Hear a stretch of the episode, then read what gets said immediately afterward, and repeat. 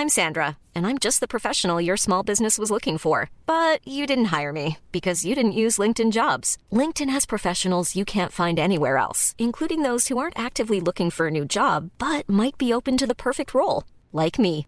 In a given month, over 70% of LinkedIn users don't visit other leading job sites. So if you're not looking on LinkedIn, you'll miss out on great candidates like Sandra. Start hiring professionals like a professional. Post your free job on linkedin.com/people slash today.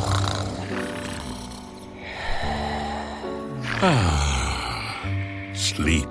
Are you having trouble with yours? I have exactly what you need. Introducing the original next generation Sleeping Duck mattress. It's the luxury mattress that was the highest scoring mattress in a 2018 choice test. Precision designed by aerospace engineers. Trial it for 100 nights or your money back. Order yours now at sleepingduck.com.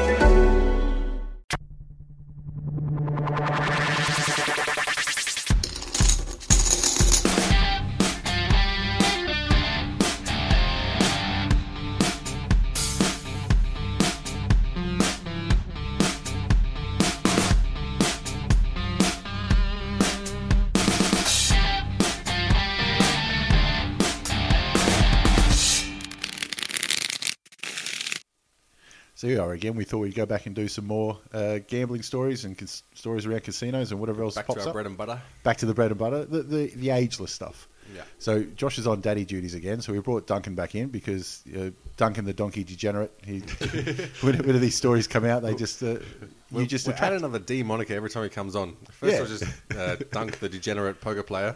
Now we got Dunk the donkey degenerate poker player. Well, I, I believe that I'm referring to a, a on name uh, online pseudonym. Yeah, two plus two. Donk dunk. Donk Dunk. Donk there you Dunk. go. I knew it was s- along those lines. I might as well say it before anybody else does, right? Yeah, that's the most basic trap you can set. Yeah. It's putting a donk in your, your handle. Exactly right. Um, We're just saying before we press record that uh, you know sharing around the Peronis here, and I had a, a good story about Peroni in that my best night ever at Crown. It's one of those nights, just things are working, and you know you're up on chips, and everything's going well, and um, it was my turn to shout towards the end of the night. So I got myself a Red Bull. I'm like, Dunks, you need a beer? He goes, yeah. Grab a Peroni. I'm like, yeah, grab a Peroni too to the to the waitress, and always pay by chips. If I'm playing poker, I'm paying by chips because cash stays in the pocket. And uh, was- I remember it because it was eight bucks for a Peroni. I'm like, geez, that's that's rough for a fucking beer. Anyway, you know, whatever, we're up good. So anyway, we we finish up probably 15 minutes later. I'm counting up my chips, 993. that last Peroni cost me the the dime night. And the best thing about paying in chips is that you see other poker players just lose their money that you, they've lost to you for good. Yep. It's like, those chips are gone.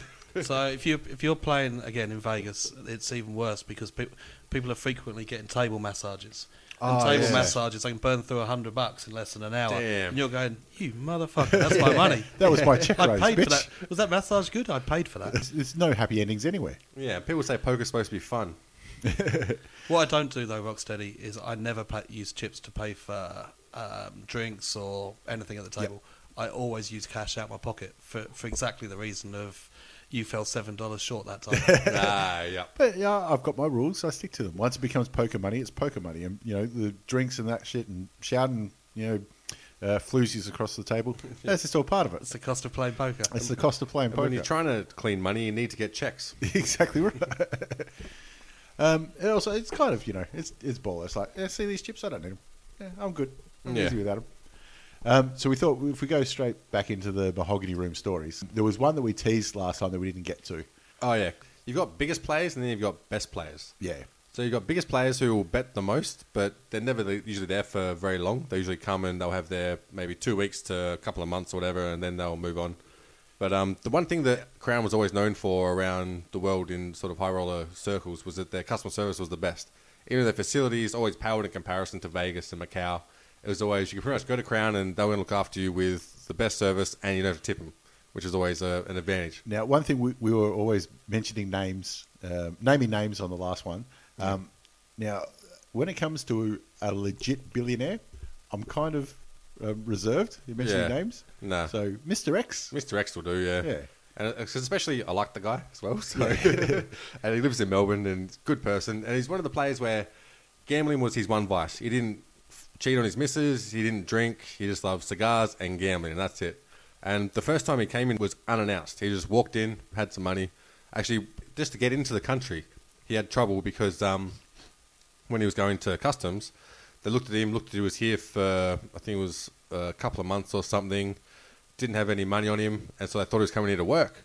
And so they've looked at him, they've gone, "Nah, you have to come over. We think you're here to work, so you have to do this interview with someone." Yep. And he's looking at him, speak no English, and he's like, "All right, obviously I'm not here to work." So he's gone to him just one minute, one minute. He's walked over to the tax-free, uh, duty-free um, jeweler, Yep. and he's bought the biggest diamond they've got. Right. And so he's walked across with this huge diamond, going, "Look, I've got money. I ain't here to work. like I'm good." All right. Paint a picture about Mr. X. Like, Um, Just in case you're worrying here, Heath, um, I don't know any billionaires, so I won't be calling anybody Mr. Y, Mr. Z, Mr. A, Mr. B. yeah, so he's a self-made, well, as self-made as you can be in China, I guess. You always need some help from the party, I would imagine. so, um, fans of the Silicon Valley TV show, a legit member of the Three Comma Club. yeah, yeah, yeah, exactly. And like he, he couldn't lose more than he was making on an hourly basis. Yeah, basically. easy. So his interest wasn't making money; it was just having a good time, and he just loved being in Australia. He, he didn't really spend a whole lot of time in China, and he's from Shanghai as well. And there, it's almost like well, I don't know anything about. I've never been to China, but it seems like Shanghai have that particular piece of pride about being from Shanghai, and a little bit of lingo that they have. I don't know. Maybe it's like being from Queensland and having that same bogan accent or something. I don't know. but whenever he was there, if there was a waitress from Shanghai, then that was his waitress, and they'd come in. And um, so anyway, after he convinced um, customs that he wasn't here to work, just went and kept the receipt, returned the diamond. it goes through. but anyway, he walked straight in, and um, no one knew who he was. And he's going to walk into what wasn't uh, a private area, but was sort of a private public area, if that makes sense, where it's higher limits and generally if you're annoying the player at the table, they might ask you just to go to a different table or maybe they'll open one up for you or whatever. But he had no sort of standing. He just had some cash and, and put it up in his account, and that's all they knew. And apparently, he got treated like shit. Right. so they just didn't give him any attention. Sort of, you know, you're not allowed to be in this area. And so he's just made it a point just to go, all right, well, fuck you guys, because I'm here for long haul. I've just bought a house here. Yep. So, you know, you're not going to get rid of me that easy. and so I remember for the first maybe three years, he was always the biggest cunt to the staff. Like, always very demanding, Really? very sort of particular about how he wanted his game dealt. And the thing is, each high roller has their own little idiosyncrasies in how they like the game dealt, which way they like the cards turned, whether they like it done fast, slow, Yep. whether they want you to squeeze them. And they won't necessarily abide by the rules in a strict sense. So, Oh, fuck no. When when it comes to the high rollers. Yeah. they, they will where I play. yeah, exactly. Yeah, but for the high rollers, that's the thing is that they don't stick by the rules at all. If they want to squeeze both sets of cards, you can squeeze both sets of cards as long as you know you squeeze them one at a time. And the dealer's got a set of the house cards, and then they Yep. give the players cards back and give them the house cards. They'll squeeze them. So he made it a point to let them know that he was the man. And eventually they found out who he was, and they're like, "Oh shit, shit! like this guy's legit." And so he'd always get his own salon. And um, eventually, after a while, he became pretty relaxed. And the thing is, he never wins ever, but he always comes back for the service. And so many times so that they look forward to him going to Vegas because he'd always win in Vegas. And bring it so back. he'd go over to back. Vegas and then just dump it all back. But um, the one thing that he would do was that being a rich, successful businessman, he understood the value of looking after his employees and things like that. Yep. And so he'd make a point of looking after the staff that was working for him. And um, When you say the staff working for him, do you mean literally his staff? Oh, no, no. He'd have his own sort of crew, if that makes sense, where he had the dealer that he liked that knew how to deal to him. And I'm guessing for someone like that, it's a real inconvenience to have to explain to someone new again Yeah. how to fucking do that game.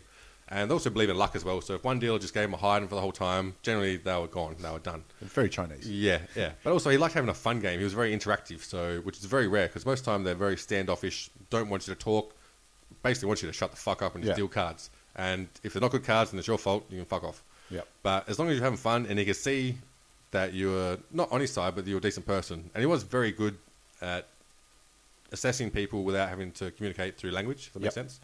Um, so I, I was like, I was one of his main dealers at the start, but then I went part time, so I was sort of like, uh, if I was working on a weekend, I'd be in there first change, whatever. More or Yeah. less. I was always on deck.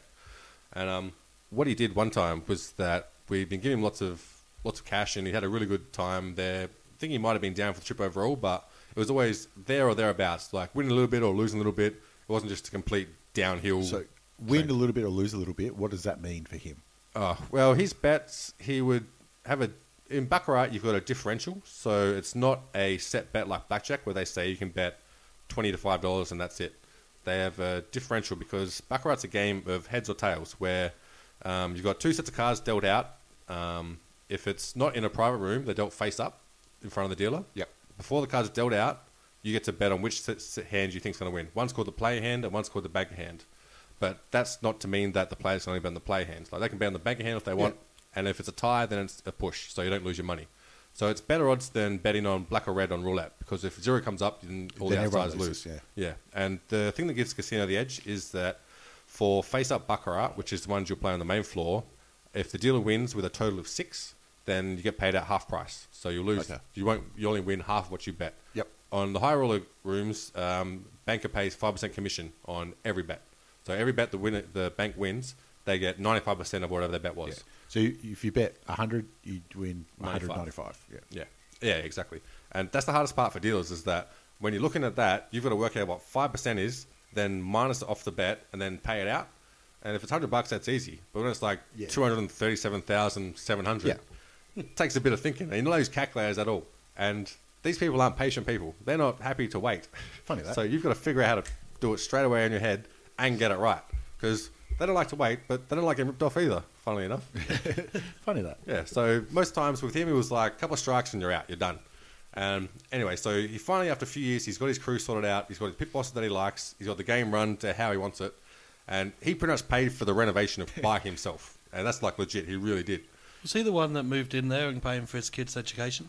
They probably still are, yeah, and they used to be well ahead, Yeah. well ahead. So, So there was a story in the Age about the total losses that that gentleman had mm. about two years ago, because he had just gone through the record for n- known record for any individual to any individual casino.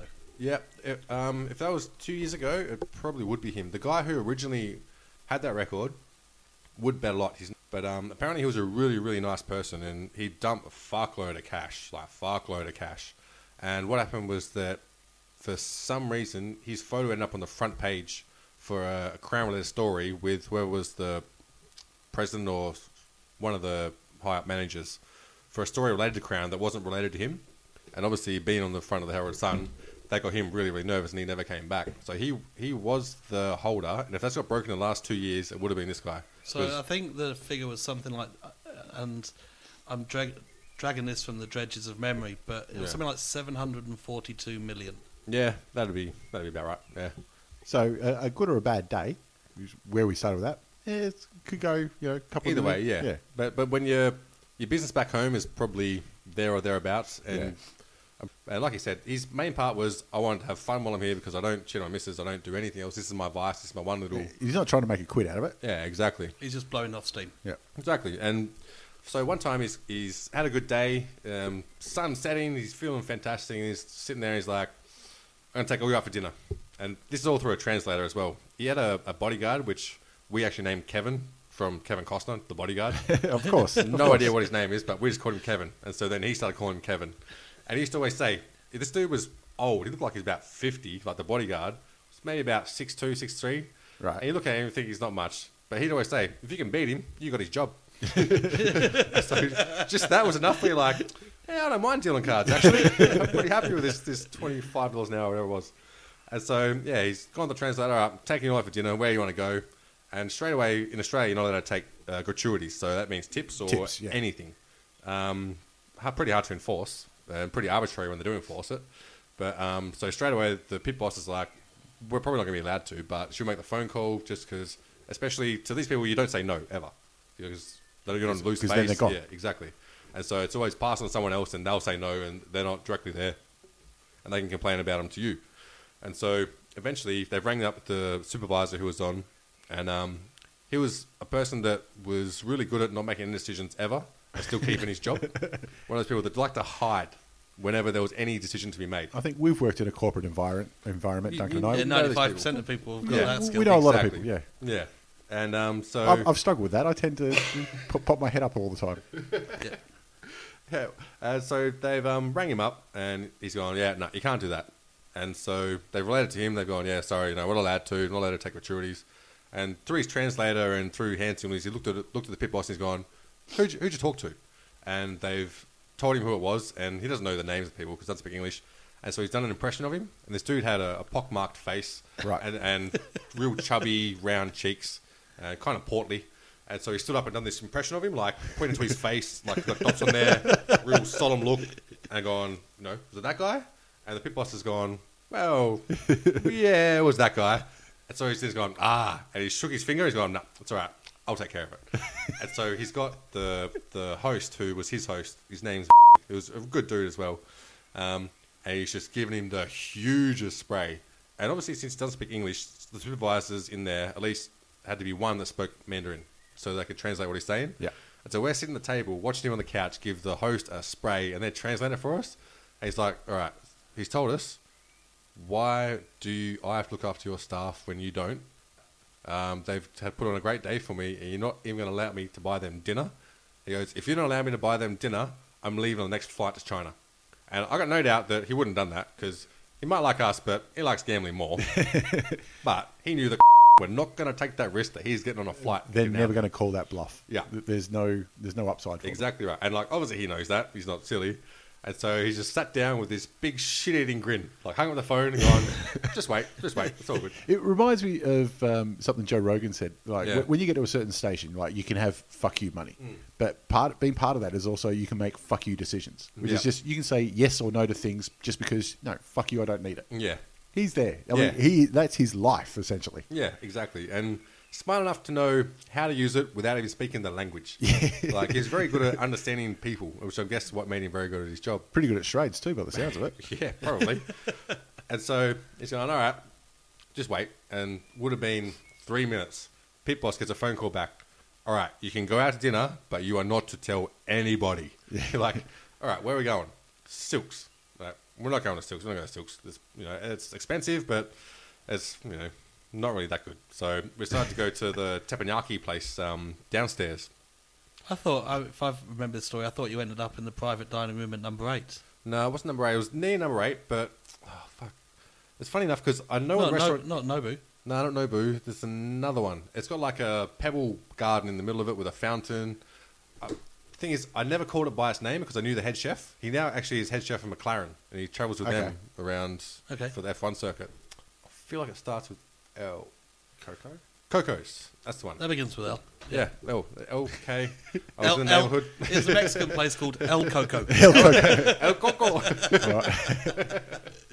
and so we go, no, we'll go to Koko. It's good. We'll go see Jimmy down at Koko. And Jimmy, Jimmy, who used to be the chef at Koko, who's now the chef for uh, McLaren F1 team, who was working there. And he was someone that I always saw on my breaks. And he loved to bet. And so he bet on AFL and he bet on F1. And so we always had a chat. Yep. And so I've gone, yeah, we'll go see Jimmy. He's a good bloke. And we'll do some teppanyaki or whatever it was. And so they've gone, all right, the ring down for reservation. And in Koko, they've got two private little salons with sliding doors. And it's got your own little teppanyaki chef in there. Actually, got two where they would be back to back and bench seating. Yeah. And um, so he rang down and going, yep, um, Mr. X is coming in for dinner with, I think it was like 20 people or whatever big our staff was at that point. And they've gone, oh, actually, the salons are full. And so they've gone, hang up the phone, gone, uh, sorry, the salons are full, you know, we'll go, go somewhere else. And he's looked at them again, shook his finger, nah, nah, not today. And so he's rang up uh, his host again, Yep. giving him the hugest spray again. Poor was having a pretty shit day, wasn't he? Cops did a lot in these stories. and so we've sat down, we're like, all right, how's this one going to play out? And so through the translator again, all right, he's, he's got to put him through to the manager of Koko, and he's told them to go and ask the people in the salon that if they can finish up, uh, I think it was 8.30, and the time now was 7 o'clock, Right. he goes, that, that he'll pay for their meal. And so, So he's given him in one of the one of the expensive restaurants in Crown. Yeah. In the expensive part of the expensive restaurant. Yeah. Giving him an hour and a half to say, Yeah. rack up your bill. Yeah, I'll pay for your meal. And these people must have been thinking, is this for real? Like, this is almost like finding a lotto ticket or something. Yeah. And so, of course, they've gone, yes, all right, we'll do that. Show me the wine list. yeah, yeah, exactly. Bring it on. But there must be. I'll like- look at the right hand column for a change. Yeah. Show me the wine list and get rid of those fucking by the glass shit at the front. the thing is, I wish we had a cross pass with these people as they were leaving or something so I could ask them, what, what did you guys think when that phone call came through? Because there must be some part of you that's hesitant, like, is this a trap? Like, is there a point where it's Am going I to be going too to run much? up a 12 grand Yeah. bill and have to pull out your credit card? yeah. As, of course, they wouldn't have known that this dude doesn't give a fuck. He just wants that space. That's it. price, don't care. And so eventually we filed down there. Yep, lo and behold, it's empty. We've got Jimmy there, and he's off offsider. And um, we sat down, and generally you've got your host and you've got your head of host, and they'll they'll sort of pop in to see how their players are doing. But when they're gambling, generally they're gone missing. All of a sudden, with a free meal on the table, we've got us, the dealing staff, the supervisors, and all of a sudden, all the hosts and the head of um, concierge or whatever the blowjob givers are. Um, that's what hosting is. Hosting is giving out blowjobs, really, in a metaphorical sense, and sometimes, in a literal yeah, sense. well. I'm guessing. And so they come in and sat down, and as soon as they sat down, obviously we know we're doing something wrong already because we're not allowed to get gratuities, Yeah. and they're like superiors to us according to them. And so You're out of uniform at least. yeah, yeah, Yeah. exactly. And they're in uniform actually, so yeah, fuck those cunts. and so, Serve me, bitch. Yeah. So all of us have just quietened down and we're sort of sitting there eating our food and they're trying to run the conversation. And so he's gone to again. he's pulled him aside, he's like so we're going, all right, all right. And Mickey who That was brings a new meaning to the word Chinese whispers. Right? and so By the time it got back to you, what did it fucking translate to? well actually I know. Uh, I think I think when he whispers, the message gets across. Yeah. Okay. That's what the thing is. So gets up, he goes, he has a whisper to the the bosses, and like they've just lit up cigars, just ordered their whatever single malt they were drinking, and all of a sudden you see them put their cigars out, they get up and they're walking out, and we're like, what's going on here? And he was the supervisor who could translate for us. He's like, asked what's going on. Goes, oh, he told him that um, he doesn't want to be here, but he didn't want to tell him straight out to himself, and so he's told me to tell him more or less to just fuck off. And so as soon as they're walking out, they shut the sliding doors, and all of a sudden, he slams hand on the table, stands up, and he goes in English, "Bosses out!" and we were like, "The fuck is going on here?" Because we've understood any of this conversations going on. All we've seen is we've sat down, the bosses have come, they've ate, drank a little bit, and then they've got up and walked out, and he's grandstanding about it. What the fuck? And he's gone. He sat down. He's gone. I can see that obviously you're a bit disturbed by these people being here, and you couldn't really be yourself. And to be honest, I only come here for you guys. Those guys I didn't even fucking like. so so I told them to fuck off and leave us alone. And we're like, sweet. and so for the rest of the night, we sat down. We would have been there until maybe 11.30, 12 o'clock. Like they'd finished. The restaurant was Yep. empty. And after we finished our main courses, which was had to be at least seven, eight courses, and it was Yeah. everything like abalone, fuck ton of scampi prawns and anything. Whatever you want to drink is like, I don't care how much you spend, what you want to drink, just have fun for once because it's the only time you're going to get to do it, probably. Yep. And so the bill we racked up for that meal was 26 grand. wow. 26k. Of What did food you and treat alcohol. yourself to drink? Oh, fuck. Who knows? I don't even know. They brought out things and they went this, and I said yes every time. so I know the whiskey was awesome, but the wine they brought out was amazing. But I don't not I don't know much about wines. So I don't know which one it was, and I can't remember now. But um, You're knocking back the Louis Treize brandies. Would you, did you ask them Probably, if yeah. you could do takeaway? No, the thing is, they actually gave him takeaway because at the end of the day, what they did was they because obviously you got teppanyaki, so Yeah. you'd be cooking everything on the same hot plate, and they made a fried rice and mixed up all the scampi heads and Mm-hmm. crushed them all in there, and then they made him his fried rice. And like, yeah, you can have that later on or in the morning because he only sleeps about four hours, and they might get up and play, and then he'll have something to eat, and I don't know, I don't even know what he does, but um. So they gave him a takeaway fried rice in his little plastic container they took back to his room. That's what he got for his 26 grand. Yeah, and he was stoked. He was stoked. But the thing is, not only the 26 grand, whatever, the people before that were in there Oh, yeah, yeah, had like an hour and a half to just load up and buy whatever they want. So it wasn't just 26 grand, it was whatever they spent as well, which Isn't if amazing? Like- more than us. he- he gave these people, you know, an hour and a half to basically see what they could do, like um, the restaurant equivalent of supermarket sweepstakes. Yeah. And I reckon he still might have beat him Yeah. Yeah. yeah, exactly. on the end bill. Yeah, definitely. And he wouldn't have batted an eyelid. Nah, no, Yeah. Would not have batted an eyelid. Because especially when you're anything that's in the complex, you can pay for with chips or um, reward points on your cards. On your cards, yeah. And so the thing is with um, interstate and international players, they offer them incentive programs, and that's why you'll see commission play chips. I don't know if I explained on the last podcast, but in a nutshell, Yeah. what it is for every bet you get a percentage back, and the percentage is, is small by on paper. So it might be for every bet you get 0.0005 percent back, and that's But it adds up. That's fuck all for a five dollar bet. Yeah. But these people can bet up to six hundred grand a hand, and a lot do for If, Long periods of time, Long periods yeah. of time, and that's what, that's what I mean. They stay there for your entire shift. They're there before you start, and they're there after you leave. And they'll do that every single day that you're working. You might do a six day stretch, and that's just every day. That's what you see. Well, I was thinking when when you started talking about Mr. X, like essentially this is just his video games. Yeah, that's Like, exactly He's not right. into Call of Duty. Yeah. he's into Call of Blackjack. Yep, pretty much. We'll call Or it Baccarat. Baccarat, yeah. That's all he plays is Baccarat. Smokes cigars, plays Baccarat, has a great time doing it. But um, the other thing is he also bought a house here. Like all his kids are educated here. Um, bought a house in Toorak, of course. But so he had, on, kids, plural. yeah. Yeah, so that's why he's not in China. I, Yeah. th- At this time, I was actually going to uni. Believe me, I checked my, my class list for anyone with his last name. anyone. I was like, please, please.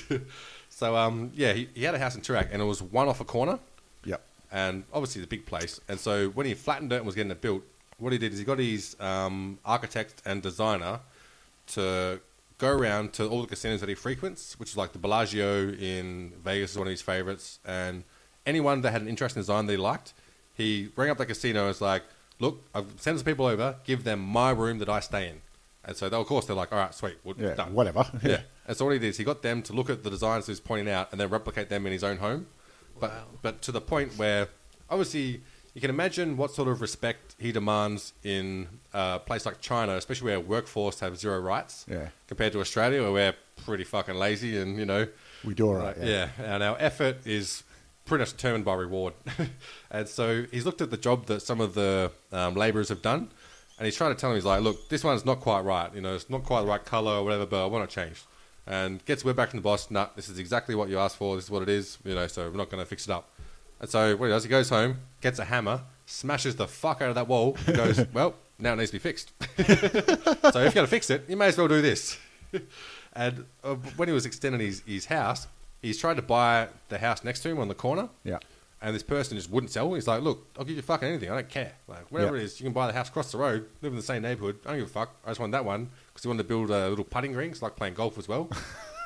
Weirdly, like golf and Celine Dion. That's, actually, that's actually quite cold, isn't it? I want to Yeah. buy your house because I want a putting green. Yep, yep. But speaking of cold, the dude held out. So what he did is he bought the house next to that guy on the other corner of the block, Right. and just boxed him in on that corner. Beautiful. And built all the way around him. So this dude has to listen to him make chip shots wherever he fucking wants. And you can imagine in Toorak, he's not going to get bothered too much by anybody. Like I'm pretty sure his block's quite big, and he would have made his putting green right next to this door dude's fence, you know, just to piss him off.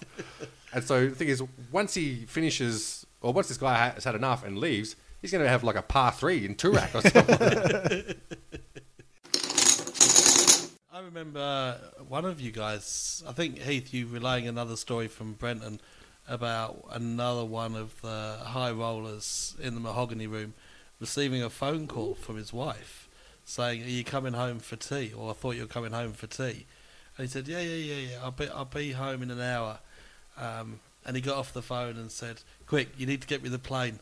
I've got to be home in an hour." where, do you li- where do you live? Gold Coast. I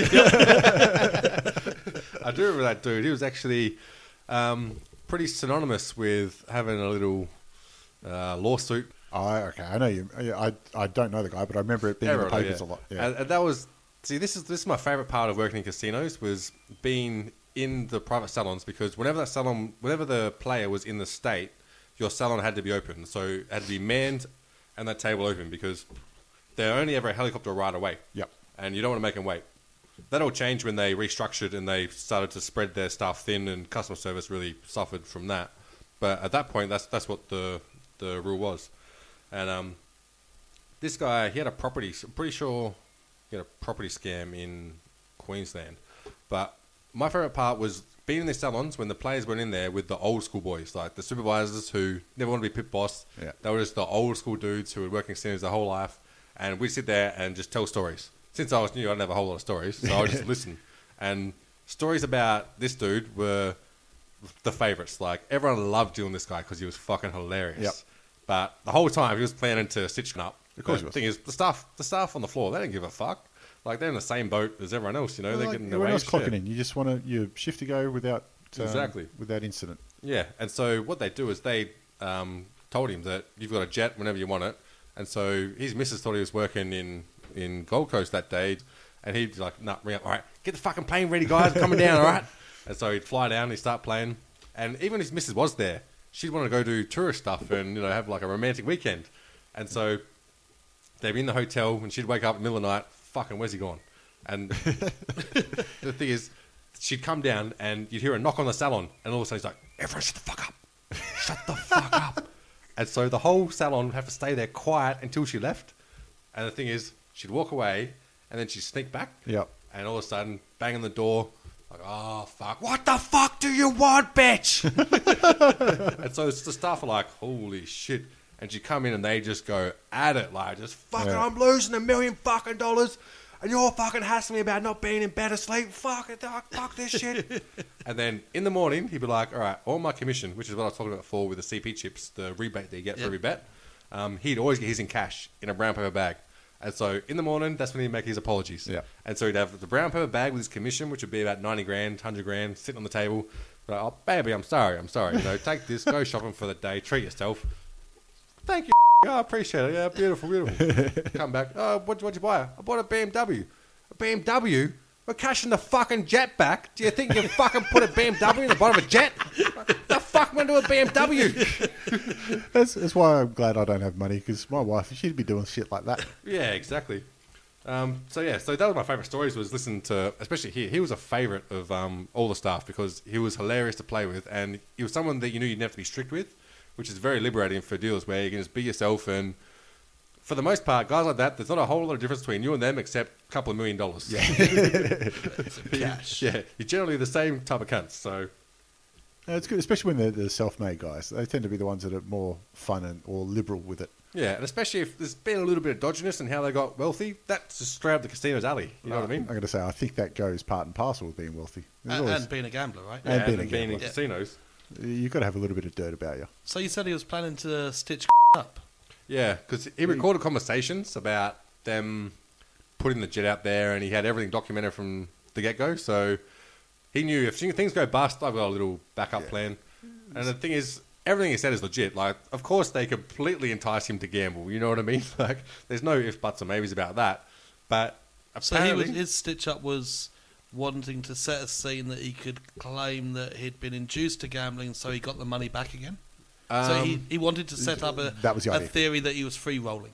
Yeah, he wanted to set up a theory that he was an addicted gambler, and they were actively um, sort of Violating the responsible gambling. Yeah, which I mean, and the thing is, their responsible service of gambling is a fucking joke. Like those people, they're water waiters, is what we used to call them. Because any problem, they bring them a glass of water. That's it. Take time out and Yeah. go back into it. Like responsible service gambling just doesn't exist at all. So it's kind of arbitrary to pick one case out and go, yeah, that's where you're irresponsible. Because they're to everyone. That's Yeah. why the place exists. Otherwise, no one would be there. Yeah. Because I do remember it being in the paper because uh, the, and all these details were, were coming out.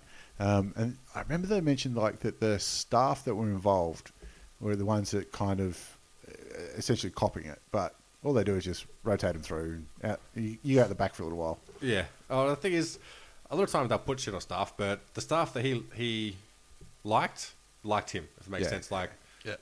a, a lot of them were the old fellas. Like I remember the, there's an old Italian dude, and he his name is Champ. That's just what everyone called him. Champ. Champ. Champ. Because he's a fucking champ. Like he was a throwback to the old school Vegas days of, of running casinos, where Sorry, it reminds me. I remember you, Dunk, saying once that uh, your goal in life was to be known as Gov. Guff. yeah. How you doing, Gov? It's Yeah. very very London, but Yes. yeah, I, I would die happy if people started calling me Guff. yeah, it's not going to happen. Both of those things. but dying happy. Correct.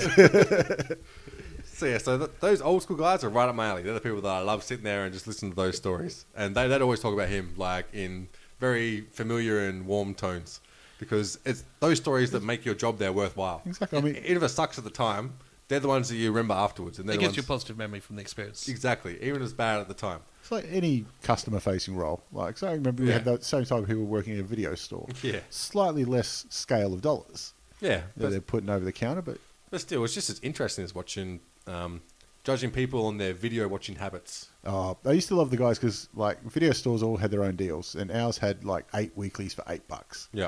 So it'd be funny the, the bloke that comes in by himself and you get, like, five Pokemon movies and fucking, I don't know what, you know, five kids and then slip in three pawns. Yeah. Like, well, so. single, single dad? Yeah. yeah, well, I, I don't know if any of those Pokemon movies got watched at all. It was just a, you know, because there's always be like two kids movies on the bottom, then one porn, then two more kids, and then Yeah. another. So they're always stuck in like that. Yeah. The worst of it was because this is back in the VHS days. Was when they come back and they haven't rewound. Yeah. And they're like halfway through, and you're like, there. Yeah, Right there. That's where it happened. That was the shot. And the worst, I remember when I worked at Video Ezy as well. There was one lady who would come in on Thursday nights, and she was like a grandma, but she was like six foot one or something. Like she was huge. And every Thursday night, ten to ten before we shut, she did the obligatory walk around the new releases, walk around action adventure, down through the kids, and oh no, I'll just get a couple of porns tonight. Yeah, yeah. Every single Thursday. Like go through the whole Yeah. charade. And it's like, sweetheart, it's me and you here. Like, I ain't watching anything else. Like, I'm watching you do this every single Thursday. Like, If I'd been in the video store and the same guy was coming in for his eight eight movies for eight bucks weekly special, five Pokemons and three porn, I would have been swapping the cassettes in one of the Pokemons, for one of the porn, and then watch him come back the next week and go that his kids were not impressed with Pokemon this week. or oh, maybe he was just more turned on by Pokemon. and, the, and his kids, they're filthy. Just in case that fails, you know, I got a backup plan. The real the real porn was his Fluffer movie. had to warm up. I, I never bothered me with the guys um, renting porn because that was the, the main key selling difference between Video Ezy and Blockbuster. Because Blockbuster didn't have it. Oh, really? Where Video Ezy did, so Yeah. that's why they came into us. No problem, no issues at all. It's when they give them, they bring them back and give you reviews. That's what I didn't like. Yeah. We had more than a few blokes um, do that one. We're like, yeah, cheers, guys. Uh, oof. oh, I've got to go dust some shelves. So we had one dude who, and you'd probably know him from the town we grew up in. They were, I know who it is already. let's Yep. say, few chops short of a Barbie. yeah, yeah, the IQ would have been very, very small. But one of them was a bit smarter than the rest, and he could play up his retardedness, if that's even a fair thing to say. I don't know. he's handicapped, that's what I'm looking for. Yeah. And so he'd play it up in the general public, but when he talked to you, like you could see, like he knows what's going on. Yeah. And so he'd come back and give you a review on the porn he watched just because he knew how disgusted you were by it. and the thing is, he's a big, huge, fat bloke, and um, he had this real high pitched voice, and so we're sitting there real quiet, and I hear, "Yeah, Ben, the girl in this one had little wings tattooed above her fucking pussy. You wouldn't fucking believe it, mate." one, of my, one of my highlights of working there was one time he was giving me this review, and I was playing with a rubber band in my in my fingers, like Right. just twirling around, whatever. Going, "Oh yeah, that's cool, Russell. Yeah, cool." And it's He's come called off. Russell, was he? Wasn't yeah, Mr. X? Russell. I'm pretty sure I was listening to this, this podcast. it's, he, he, it's from Broken Hill. He'd be dead by now. Yeah, probably. And I've accidentally, it's come off my finger, it's accidentally flicked him right in the eye. and, I, and I've looked at it, I've gone, so I've tried to laugh, and he's just squeals, going, and chased me around the store. And so the worst thing is, if anyone's watching this, there's no way they're going to give me credit for not being the biggest cunt, being chased around the store by a mentally handicapped man, laughing my ass off. It just sounds like a scene from Benny Hill now, doesn't it? It was pretty much That's like that. exactly what was through my mind. The CCTV with the uh, yakety sax playing. Yeah, yeah, yeah. yeah. Yep. uh, good old video stores. Going back, going back to the gambling stuff and um, Mr. X and Gold Coast Man and what you can get away with if you've got money. Yeah. I know it's not quite the same league, but a couple of guys I know had a stag weekend in Vegas Yeah. a year, last year, so about 18 months ago. Um, and they got through 250k between about eight of them. So it's, it's a lot of money, but it's not Mr. X money. Yeah. But even that amount of money, they they did some things that only money will allow you to get away Yeah. with. So Have and they I'm- seen The Hangover and thought it was a yeah, a it was a doco? little bit of that. The- So they drew, they stole a golf cart and drew, drove it through the casino floor of the Cosmopolitan, blowing whistles, Of course. and nobody stopped them. they also had a fight in the Bellagio fountains, and nobody stopped them. Now I don't know how nobody stops them unless there's words goes. No, no, you got to leave them alone. They've got money, type Yeah. of thing. But they they did such things that could you can only get away Yeah. with if you're spending a lot of cash. Then again, generally the first thing you do in that situation is you ring surveillance because they're the security hub. So they're the ones that direct the security forces where to go and what to do.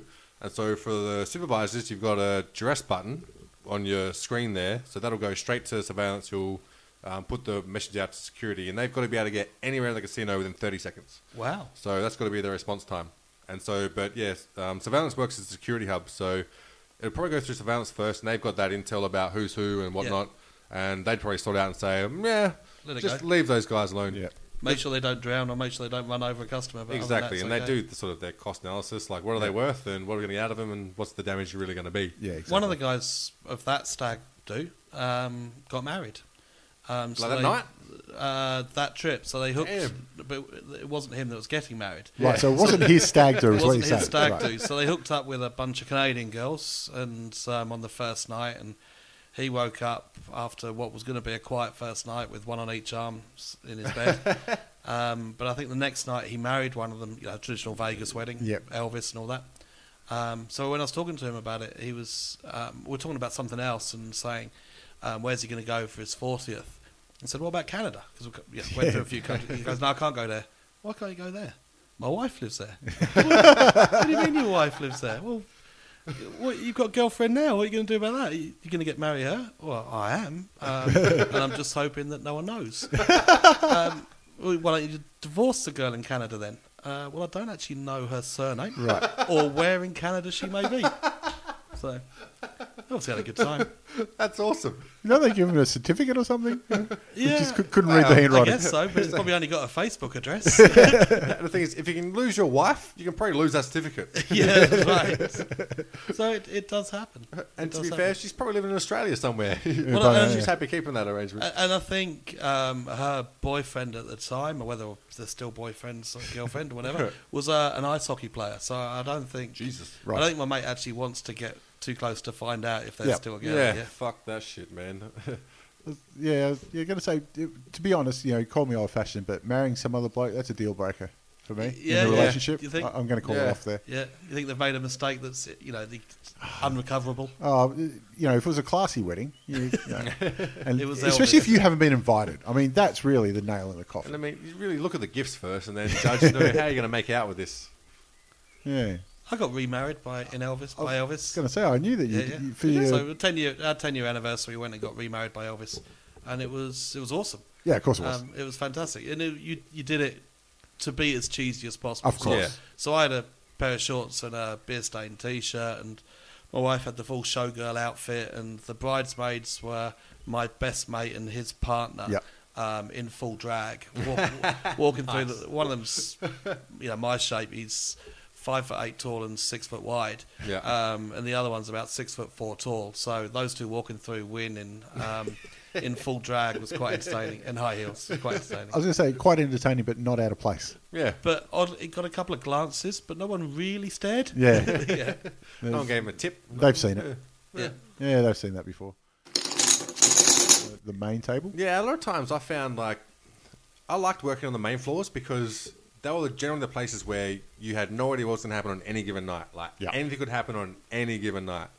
Um, and I started off working at Adelaide Casino, and the good thing I liked about that was that it's a smaller casino, and so the news of what's going on, like through the whole floor, travels a lot quicker. And so there wasn't anything that happened in the casino that you didn't know about on a given night. Yeah. And you can have a lot more fun on the on the floor as well. Like even little things that I don't know if I said it last podcast where they had like a pokey jackpot going on, where there was a major jackpot, Right. And it was it was from a sign that spun from the roof. Okay. And the major jackpot was I think between thirty and hundred grand or something like that, hundred twenty grand. And then there was a minor jackpot which is between a hundred and a thousand dollars. And so the minor jackpot would go off maybe if you're lucky once a shift. Yeah. Kind of like that. But the the major jackpot would go off maybe once every three, four months, something like that. And you'd see it slowly build up. And um, when it, when the jackpot would go off, it would play a song. Like it would cut out all the music and everything, and it'd be like, "It's a bird, it's a plane, it's the jackpot." Right. And so when you're in the blackjack pits, in what was pit two, if you had a good supervisor, what he'd do is he'd go down the, the row of dealers and he'd have bets on where the minor jackpot was going to go off. And he'd have like a five dollar leeway. Okay. So if I picked um, 125, I'd have 127 to or 123 to 127. Yeah. Well, that sort of leeway. And so then if, if you won when that jackpot went off, the rest of the dealers have to buy your beer. Okay. And especially at a casino where just about everyone would go to the pub after a shift because it was just across the road and a lot less, um, lot easier to travel places because you've got the train station right underneath you, you've got a taxi rank right at the front and public transport. It was a bit easy to get around there. and so you'd always bet everything for beer, so you're allowed to have that sort of fun. Um, another thing was you play beeros, um, where if you're in the roulette pot of four, four dealers, you'd find your mate, and you'd be like, all right, if I spin zero, you've got to buy me a beer. If you spin zero, I'll buy you a beer. And so what you do is, whenever you'd hit the zero, you'd yell out beero. Right. Go, beero! And then you'd see them behind and go, fuck! but the worst part is, is when no one was betting on it. Right. Because you're trying to spin zero, and you're really fucking excited because you've just won a beer, And everyone's lost. and so you got to put the dolly on it. Yep. And the dolly is like the little plastic marker that marks which which number came up. And there's no chips there. Yep. And so you're going, Beero! Yes! and you're picking your dolly up and you're like, oh shit. And as you're doing it, you can feel everyone looking at you. Going, and, "You cunt." Yeah. And you can see them seeing how sheepishly you're putting this number on there because they got no idea what's going on. To them, Yeah. it looks like you've just cleaned it up and you're happy as fuck about it. and so you put it down like, holy shit. And then you've got to try to explain to them, yeah, no, no, I just want a beer. Doesn't help. It doesn't help. I've Hey, just lost a hundred bucks. Yeah. You've won a beer. Yeah. Why don't you go fuck yourself? But also, the other thing is, you'll see a lot more people trying to cheat on, on main floors. Of course. Which is always interesting. And one of the favourite ones was um, on the Baccarat pit, the Maple Room in Crown. The very first table when you walk in is a $100 table, which was the highest limit table in, On- in that room, on the main, yeah. highest differential table, and right near the entrance of that pit. And what would happen every now and then was that you'd get a, a packed table, and um, if people were going to cheat, lots of ways to do it. But one way that kind of became popular for a while was lots of people would pool all their money when there was a long run of baccarat, a long run of players or bankers on baccarat, and they put their bet down, and they'd have someone ready that who wasn't sort of obviously in on the bet. That if it won, sweet, they got their money, cool, keep on playing. But if it lost, he just grab it off the layout and just bolt before you got a chance to do anything. And in a packed room like that, and I mean, to be fair, just about everyone there is Vietnamese, so it's really fucking hard to pick them out. And so it was like the greyhounds. It was like the rabbit just got released from the fucking cage because he'd bolt, and all of a sudden security would be chasing through the pokey area. And so he's see this one little dude just bolts in between the pokey area, followed by um, like five or six securities. And it was like those old school cartoons where you see the hallway with all the doors on the left and right hand side. Right, and the one opens up. Going in one door, out the other door, popping their heads out. And so, have you ever seen the remake of the Thomas Crown affair? It's when they, Huh, they made a remake of that piece of shit. well, the one with um, Pierce Brosnan. Oh, there you go. So there was one originally So that. the, But the remake was the piece of shit. yes, yeah, exactly. Um, where they put it, he puts on the bowler hat when they're disappearing around. And, yeah, Yeah. same same sort of shit. Yeah. Another thing is that I remember an old lady flashing me on one of our first days of working at Crown Casino, and not like a good, nice, attractive lady at all. Oh, no, and not not. not any context to it.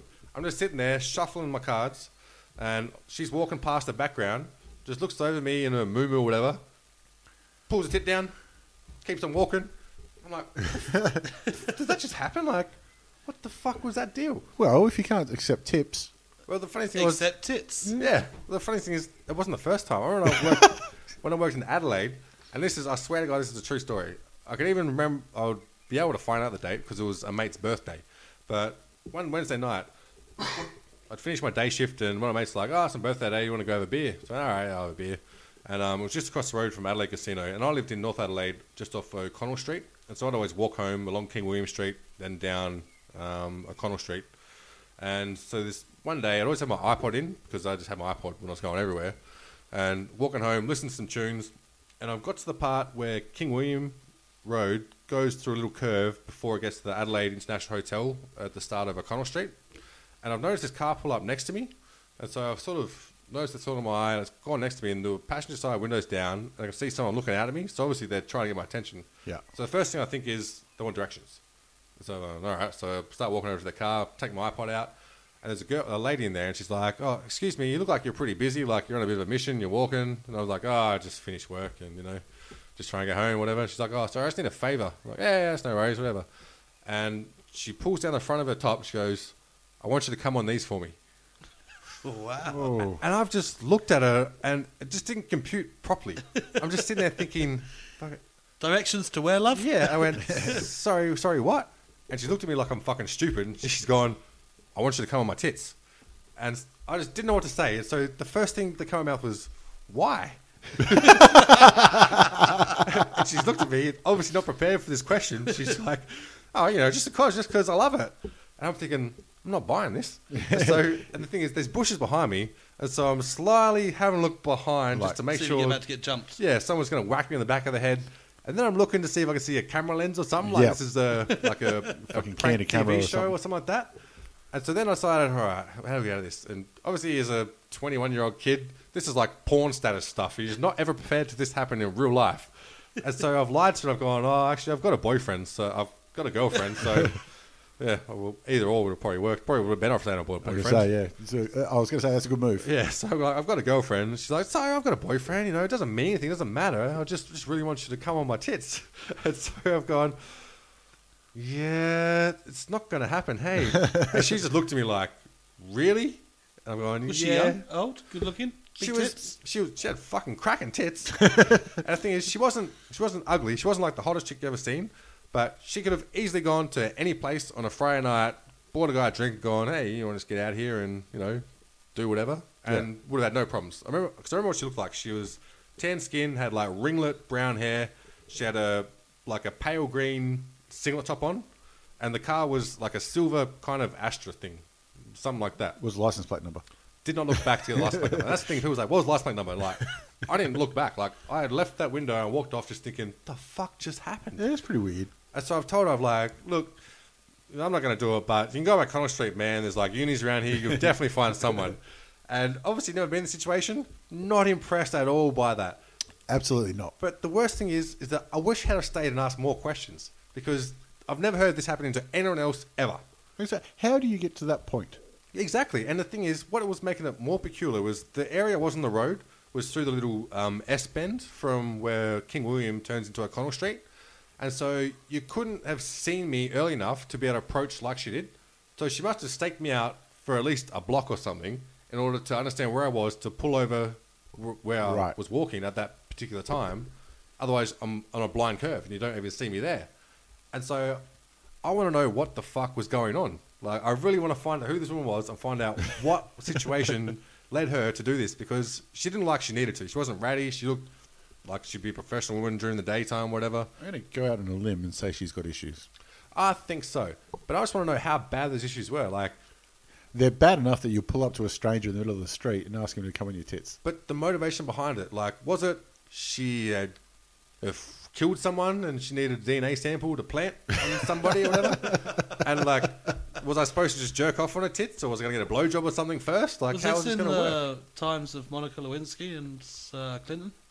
Till in Third- 2003. yeah, dangerously There close you to it. 2003. So there you go. She was about someone who's been sucking off the president. Where was John Howard? Oh shit. well, if I was him, I would have banged his wife either. and the, other, the, other, the flip side of that was, what if this poor woman had had this fantasy since she was a little girl? Just finally, you know, she just wanted some random stranger to come on her tits, and she'd finally built up the courage on this Wednesday night and had gone out and done it. And I'm just gone, no. No, no, that wasn't the case because she repeated the question. She wasn't scared in asking you. Yeah, this is true. repeated the This is question, true, and so- quite insistent. And so maybe her boyfriend and her are in cahoots. They'd fucking you know killed someone, a sister or whatever, or maybe her boyfriend's wife, and they needed like a semen sample to plant. Because I can't believe it was just straight up. She just wanted someone to come on her tits. 100% with you. If that ever happened to me, there's like, there is 0% chance I'm not going, nah. yeah, exactly. This is, there's, No, I'm getting there's zero percent chance I'm not going that, but there's a hundred percent chance afterwards I'm going. I wonder what would have happened. well, it's come to the point now, ten years later, that I'm still here wondering what's happened. Yeah, so right. the whole time, I went home to my flatmates and I didn't say a word for like 45 minutes, just sitting there trying to, what the fuck just happened? Like, and plus I was a bit drunk as well, having Yeah. birthday drinks with my mate. And until then, I've gone to him. You wouldn't believe what just happened to me. And I told my story, and of course, the first thing they say is "fuck off." Oh, Bullshit. and so it's hard enough finding people to actually believe that story happened, and then hard enough convincing them that you did in fact say no. Yeah. Because all the other guys are like, fucking, I would have done that for sure.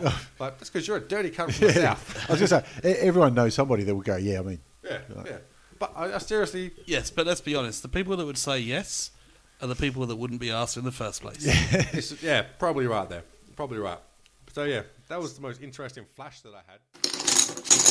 Um, back in the casino, so you you got flashed uh, a tit off grandma and whatnot. Um, did you ever have I was going to say old people, but anybody sit glued to their slot machine, convinced it's going to pay off, to the extent that they pissed themselves, shat themselves, or died. Not that I've seen, but I'm pretty sure what happened because people have sat there for long enough that you're like, you've got to move at some point. Yeah. But I've, I've seen people throw up at the table and not leave. Just you can see they're not feeling well and not like they were drunk, like not like a drunk, you know, I'm fucked up and throw poorly. up. Just just for little, legitimately sick with something and probably been in that environment for a weekend. Yeah. Probably did it and just put their head below the table, below the table, blah, come back up, and I'm like, am I supposed to still fucking serve you or what? but responsible servers of gaming, they're not going to come up and go, hey, you know what? Maybe you should go have a nap. they're going to go, you jug of water. you got a problem with it? We need a new dealer. and that's what happens. So Yeah. you see stuff like that, but generally, I haven't seen people throw up, but I know people who have stank that much that we've got security come and tell them, look, you can't gamble until you have a shower Yeah. because you stink. Um, but yeah, Did you see any of that in Vegas in one of your many trips? Um, I've heard stories, certainly plenty of stories of people pissing themselves or shitting themselves Yeah. because they didn't want to lose, leave a slot machine, and a couple of stories of people having heart attacks there. But they're normally quite good because the people that have heart attacks actually fall off the stool, Yeah. Yeah. which is helpful, gives it away. So, so they pull it out for someone else to come. I, I think there was a story in one of Brunson, one of the Brunson Uh, book, or Slim Amarillo's. one of those, one Yeah. of those two, uh, where they said, you know, the bloke died at the table. and I'm like, oh, that's horrible. Whose deal is it? yeah, he still had Uh, chips. Or, or they got upset with the dealer because he paused the game. Yeah, yeah. Yeah. Yeah, yeah. I've had yeah. People get unreasonable when you try and stop a game for legitimate reasons, like a blackout, where people are like, no, no, no, still two more hands. You're like, dude, Yeah. can't even see the fucking cards. Or- like, are you serious? Or the more common one is when some fuck knuckle spills their drink across the field. Yeah, yeah, And the best part was in Adelaide Casino, the cleaners would come with the hairdryer and wash it all up. So it was sweet for the deal. You're like, sweet, someone spilled a drink on a Saturday night. I get to sit back and check out the chicks. But, yeah, yeah half hour break for nothing. Yeah, and that was the main goal of working on the main floor of any casino for dudes, was just checking out the chicks on a Friday and Saturday night. That's what would get you through the through the shift. But the thing is, they never fucking win. They never win. Whereas rock up your table, you'll clean out the good-looking girls. The ugly ones, they'll be staying there drunk as fuck, offering you everything. I was doing one time. I was doing blackjack, and there was this sexy-ass girl just hanging around the back, like brunette hair, nice dress, just really digging what she was into. And so I'm looking at her, thinking she's pretty hot. And after one of the hands, she's come past and she's put a business card just below my drop box. Uh huh. Played it cool. Um, oh yeah, yeah, cool. Thanks for that. Put it over next to me. She's like, yeah, that's my friends over there, who was the most rat shit drunk redhead chick falling out of a top. Just I'm thinking, why isn't it ever the other way around? And I've looked at her, just looked at it in the bin. Other international players, how much can they really get away with? Well- or, or is there ever a line where they've gone, nah, that's it? Um, there is there are some players that really push it, but it is relative to um, how much they bet, but also Where, where does that start, though? It Like- starts with the deposit, how much they put into their account. Right. Because the thing is, they'll allow you to take out a line of credit, and if you don't take them up on the line of credit, they're more likely to do more things for you. You get more advantages, you get more rebate on your bets through CP. Okay. Yeah, yeah. and they'll be willing to more, do more for you if you don't take them up on the line of credit. But not many players actually do that because it's just a pain in the ass changing your currency over. Because if you change, let's say, ninety million dollars from Chinese yuan into Australian dollars, and then there's a big fluctuation in the um, pricing of both currencies, you could win a couple million dollars while you're gambling, but still lose having to Yeah. transfer it back in that. And so they actually started allowing people to take bets in Hong Kong dollars. So they'll actually have tables set up with chips and plaques that are all in Hong Kong dollars. Wow. But the thing is, the exchange rate is so messed up that you got people whose limits are like 12.5 million to whatever. And that's all well and good when it's round numbers, but when you're the dealer and you've got to work out 5% commission, Yeah. there's a lot of difference to the you know 100,000 donations or whatever you're used to working out in. But um, the best players, the best players, uh, they always came at the start of my career of dealing because that was when Melbourne had a really big market share in the Southeast Asian or Southeast Asian area, Asian area. That was all before the Before casino Macau. in Singapore. Singapore, opened up, yeah. right? Singapore killed it. Yeah, Singapore killed it big time. And the thing is, I know at that point, when I first started, the biggest bet that they'd take on Baccarat, or the biggest differential they'd offer was 250k. And that went up really, really quick. Um, before Singapore came, they there was only a couple of people they would give a 300k differential, which was Mr. X and a, a couple of other people. But then as soon as Singapore opened up, they actually offered a million dollar differential. So that forced Tan to up it. But it was mainly many managers looking at it and going, "Fuck, that's a lot to risk." But when you look at the practicality of it, you might lose ten million in one day. But these people aren't staying for one day. Yeah. They're staying for months, and so you might go down a bit, but you're gonna get it back. It's pretty almost guaranteed, unless you fuck up really bad and they don't ever want to come back. But So, um, so Crown, Crown Casino and I then have um, something in common. We've both been fucked by a Singapore casino. yep, And how, how, how were you fucked? Just by the maths? Yes, I was working in Singapore for seven months, right? yep, yep. Um, and I thought, oh, whilst I'm here, I'm going to have to play poker when I'm in Singapore. Add to my list of casinos Mm-hmm. I've played in. And there's two casinos in Singapore. There's uh, one at Mandalay Bay, Yep. um, which doesn't have a poker room, and there's one at World Resorts on Sentosa Island. Yeah. So the choice was easy. The choice was easy, so you know I was there over a weekend. Um, so right, I'm heading down to Sentosa, go and play poker. Get to the poker room. The lowest game they're spreading is five ten, and this is the exchange rate's one to one. So I'm, I'm a one three two five player, and I've occasionally taken shots at five ten in Vegas, but it's on special occasions. Yes. Yeah. So this, I'm out of my comfort zone, but fair enough. I'll sit down, gambling Asians, no problem. First hand I get dealt, pocket kings. Of course. Get in there. uh, I was big blind, so I posted big blind. Someone raises, someone re-raises. And I think, I don't want to give me hand away too soon. Oh, flat. Yeah. The other guy comes along as well. Three of us. We get uh, something like a 10-6 deuce rainbow flop. Beautiful. Got the motherfucker. check, check. I, oh, I bet. And one of them looks at me and re-raises me, and the other one folds. I think this fucker's just tried to scare away Yeah. the the new white guy that looks a little bit nervous sitting down at five ten. Got him. I just flat. Yeah. Turn pairs to six. It's not a problem. Three bet pre-flop. He bets. I flat. Let him hang himself. River's a brick. He shoves all in. All right, it's my thousand dollar buy-in, but that's okay. I'm call- Yeah. I'm calling this Yeah. one off. Fucker turned over quad sixes. Of course he did. Jeez. Yeah, quad sixes first hand. so hell. I went. Yeah, I think I got the same taxi back. Actually, I don't think he got. The So you had an absolute golden duck. yeah, first first hand, full Yeah. stack. I've had Holy I've shit. had two golden ducks in my since playing poker, and both of them pocket kings as well. Was it? Yeah, and I think one was even big blind too. Yeah. Yeah. I went back the next night. I thought, no, I I can't be a one hand loser. I'm, I've got to give it another crack. I've got to give it a two hand loser. Yeah. and I was playing for about 45 minutes, and this hand came up. Uh, a raise, I flat with ace queen. We get an ace queen rag flop. He bets, I re raise, he calls. Um, turn is a brick. He checks, I jam it in. He tanks for ages and calls. I flip over my ace queen. He nods knowingly. River king, and he turns over ace king. Of course. Ugh. So I did 2k in 45 minutes and 1 minute, so 46 minutes. Forty six Jeez. minutes. That's my experience of Singapore Casino. Fucking hell. fuck The only time I tried to gamble in a casino overseas was in Vietnam, and I was thinking, like, the exchange rate's ridiculous, so I'm like, I'm going to be king motherfucker walking in this casino. Like, yes, this is like, got me all over it. I walk in there, like, sweet, ready to just cash up American dollars. Fuck you. So I'm like, all right, fucking give me my American dollars, cunt. And I walk over there, and there are no live games. They're all electronic. Ah, And so I'm just poker, like, pro, poker pro tables. yeah, Yeah. exactly. I'm like, are you serious? I'm betting in American dollars in Vietnam for rigged games. Yeah. Like, fuck this show. Like, how do you guys like gambling if this is like your status quo?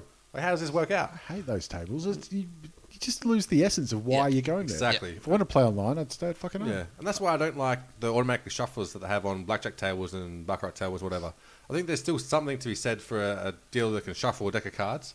Yeah. and also it gives you that break to be able to go have a drink, whatever. It's the same as playing vinyl. Right? Yeah, It's just exactly. got that sort Yeah. of traditional crackle Yeah, to it. yeah, That imperfection. Yeah, the But- imperfections. But it's also the like, imperfection is what makes it perfect. Exactly. Yeah. It's it's the, the the sound of that riffle of the cards. It's just it's like if you Yeah. had you know electronic um, chips instead of Yeah. real chips. You don't hear the clink clink clink. clink. yeah, Well, that's what they say. The person that invented poker was clever, but the po- person that invented chips Was was, a a genius. yeah. But, I mean, all the uh, tables at the poker tables at Crown all have the automatic shufflers. No, Yeah. not all of them. There's some that don't. I can say Um, but n- most of them do. And actually, it does speed up the game.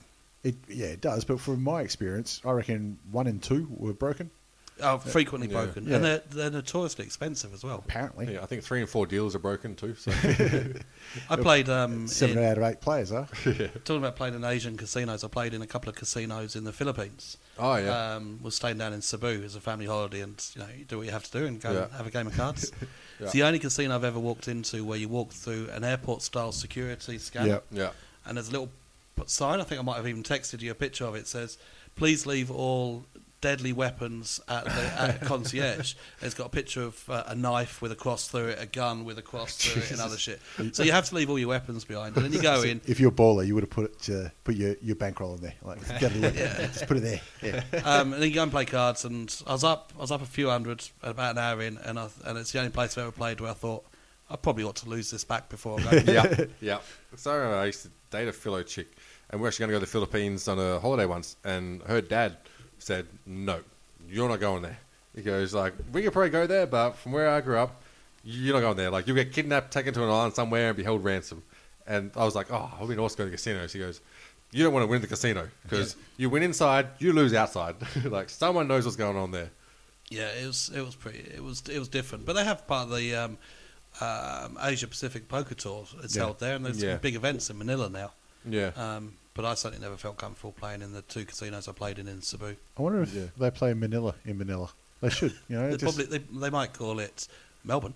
yeah, or something like that. yeah, yeah, funny. uh, There's always um, they call it something different. I I- tell, tell you what, I bet it's not 95 year old Italians and Greeks playing it. yeah, None of the locals. Complain about everything, and then like another thing to that is half the fun of gambling is having that space to be able to discuss what happened. Oh, Hence, hence like a podcast like uh, this. Post-mortems, we always Yeah. call it when we're playing Yeah. cards. So shuffling gives you that chance to sit there and discuss with them what happened, and also it's really good at building rapport with your players because you have a little break period where you offload all the fucked up uh, happenings that have happened in the last, you know, however many hands you'll get out of a deck, and so you sort of offload that that deck or that shoe, and then you're back onto a new one. It's like a fresh start. With continuous ones, it's just like misery packed Yeah. on misery, Yeah. and no one's happy. But speaking of Southeast Asia, one of my favourite players, or my favourite couple, I would say, came from Southeast Asia. I don't know, did I tell this last time? They owned a cigarette. No, I don't think. No. Don't, don't, don't remember. Yeah, they owned a cigarette company. I'm pretty sure, and um, the I'll call the lady Barbie just as a mm, pseudonym because I So like her. Should we call the bloke Ken? Yeah, we'll Okay. go Ken and Barbie. I don't see the connection. Yeah, Anyway, Ken and Barbie. We'll go. We'll go with that. Um, because they're really nice people. They don't play there anymore because they got a bit sick. I think and couldn't make the trip over from Indonesia. But um, I think they're the fourth biggest cigarette manufacturer in the world. Didn't even smoke their own brand. But of course not. yeah, they had a very particular way of, of how they play. I, I still don't know to this day how it worked. But the guy, he was the main player, and the woman Dolly, I meant Barbie. she was the one that would interact, and she was fucking hilarious. Like she spoke pretty good English, but her ability to make up, uh, my opinion, you understand English when you can make up your own swear words. Like that's when you've got a grasp of, of the English language, and that's what she'd be able to do. And so they'd play a game where it was very, very quick. They might play only three hands in a shoe, and then want a new shoe. And you'd have to have your table that was running, and you'd have another table with a dealer who was just shuffling cards, so they're ready to go on there. Right. And you had another table with two shuffling machines. And for a lot of time, you were still playing catch up. Like you they'd have to wait because it'd be like a couple of decks straight out of the box, cut it, three hands, nut, new shoe, and that was just how they played the whole time. And so Dolly, she didn't really play a whole lot. The dude played with his offsiders, and she just sit there and just talk to you the whole time. And I remember the first time I went in to deal with her. Um, it was in the old Pit 29 in Mahogany Room, and you had these big double doors, the same one I first dealt to Ivey in. And um, I've walked in there, and they're on the table straight as you go in on the right hand side. And she just looked up to me, and she's gone, looked at my name, and she's like, "Oh, Brenton, how big is your cock?" and I've looked at her and gone, "What?" It's like, did she ask you to come on her tits later on? Or? Oh, Did she would've- drive an Astra? She would have been well up for it, trust me. And she's like, You heard me, boy. How big is your cock? and I've looked at the supervisor. They're all pissing themselves laughing. And they try to stitch going, Go on, you got to tell her. I'm like, uh, It's this big from the ground. Like the old joke, you know what I mean? Yeah. So I pulled that one out. And especially in casinos, you get a lot of miles out of jokes from different players. You just got a new audience coming through all the Yeah. time. And she was the filthiest bitch I've ever come across, but in a hilarious way. Well, it's because you didn't come across the last one. She asked. but the funniest thing was is that they have Sexpo at the exhibition center straight across the road from Crown. Right. And so it was on at the same time. So it must have been like a November. Yeah, whatever late the fuck November, they're I doing, think, yeah. And so Pull that one out quick, John. she's Yeah. she's she's come back from Sexpo with shopping bags full of stuff. Of course she has. When she's come back, we've always gone, oh shit! Like, oh no, this is going to be an interesting day. Like, Mind you, while this is going on, you're trying to do a very very fast game of baccarat, like very fast. And so she's walking in with big black dongs, just Brenton, is this as big as your cock? Like, Bend over, I'll fuck your ass with this, boy. And this, so she sat down there at the end of the table, and she's got. She's like, "I need a piece of paper." So, like, all right, Dolly, get a piece of paper. Get a piece of paper. I need a pen. So, all right, give her a pen. She's sitting there and she's like sketching something, and like, "Well, Dolly, what are you doing over there? And she's like, hiding. She's like, no, no, later, later. And so, eventually, she's got it, and she's gone up to the supervisor, and she's drawn a picture of a cat, and she's gone to Mark. She's gone. I show you my shaved pussy. and so we started pissed ourselves laughing. and, and Mark's wife worked there as well, but she was in the salon. She was out someone else. Right. And she, she goes, right, I'm going to tell your wife that you stole my pussy. so she's tried it out. Fucking gone and done that. Um, it's a long setup for the one pun joke. I, Yeah. I, I got a lot of respect for that. The craziest person I've seen play Baccarat was this guy named Mr. T. So stop me if I've told this one as well. No, No. He's from Indonesia, no, from Singapore. But, it's not the tiger. no, no, no. Okay. He was from Vietnam. Yep. Yeah, this guy was from Singapore. He was the most batshit crazy person I've ever dealt to in my life. He was not hasn't hadn't been back to Singapore for like ten years because he's waiting to outlast a statute of limitations on a, a very serious insider trading case that was against him for like two hundred million dollars. Right. And so what he'd do So is he's got that- cash to burn. yeah, Literally. so what he'd do is that he'd just hole up in casinos because there's very few places that are more secure than casinos. Right. And so he'd be, you know, their penthouse apartments or whatever. And he told me, he goes, Brenton, I always keep $9 million of cash with me because if someone sends someone to kill me, I tell them, you go kill the person who sent you to kill me and I'll pay you twice as much. So that was his strategy on survival day to day basis. So in other words, 4.6 is the minimum you got to come with. yeah, pretty much. Because then he has much. he hasn't But then you just rock up and say, "I'm here to kill you." They've offered me three million, and he'll go, "Well, here's six. He'll say, "See you later." It's a- exactly. That's yeah, what I was it's a thinking. good bluff. I ring some mates, give them my little swipe, security swipes, then get into the hotels. Say, you don't need a gun. I think just knock on the door and say, yeah, we've got $4 million we're offered to kill you. Yeah, all right, sweet. Where you go. But um, his ritual was, he, because I don't know if you've seen how you score Baccarat. It's, com- it's pointless to a um, common sense point of view. I mean, unless you believe in sort of karma and luck and spirits Oh, and fucking. like everyone's got a system. yeah, everyone's got a system. And no system ever works. Yeah. Except be the house. yeah. This guy had. You, you mean martingale blackjack doesn't work? It's like the. You're welcome to try. the Lebesgue um, theory of Baccarat. But um, so he'd have three systems. So he had to employ three people to keep these systems because they weren't just a win or lose thing. It was this whole interpretation of the win and loss, and he had books that were graph paper. So big, Yep. like A3 size graph paper. And one offsider would be doing one system, and I don't understand them from the beginning. His other offsider would be doing his other system. And if if he wasn't gay, I'd suck my own dick. Let's put it that way. Right. So he was definitely fucking one of his offsiders. And this offsider would just cop it during the whole Baccarat like period of him playing Baccarat. And what he'd do is before he came into the room, there had to be these stickers which were a compass and they were pointing to true north and you had one of them situated on the bumper in front of each of the seats. Right. And so when I was first going to deal with this guy, the pit bosses come to me So w- w- why? I don't know. I Okay. still like. I'm gonna. I'm gonna say more crazy than that. I got no idea about any of it about the wires. Okay. None of it. That's what makes it batshit crazy. Yep. And so the supervisor comes to me before I'm going to the salon, and he's made a point to be outside the salon when I'm coming up the escalators because it's in the top floor of um, Crown Towers. And he's like, "All right, Brenton, here's what you got to do. You're going to walk in there. Don't look at him. Sit down. He's going to nod to you, and then they're all going to start saying a prayer. When they're, when they're halfway through the prayer, he'll open his eyes, look at you, and give you a nod, and you've got to start shuffling.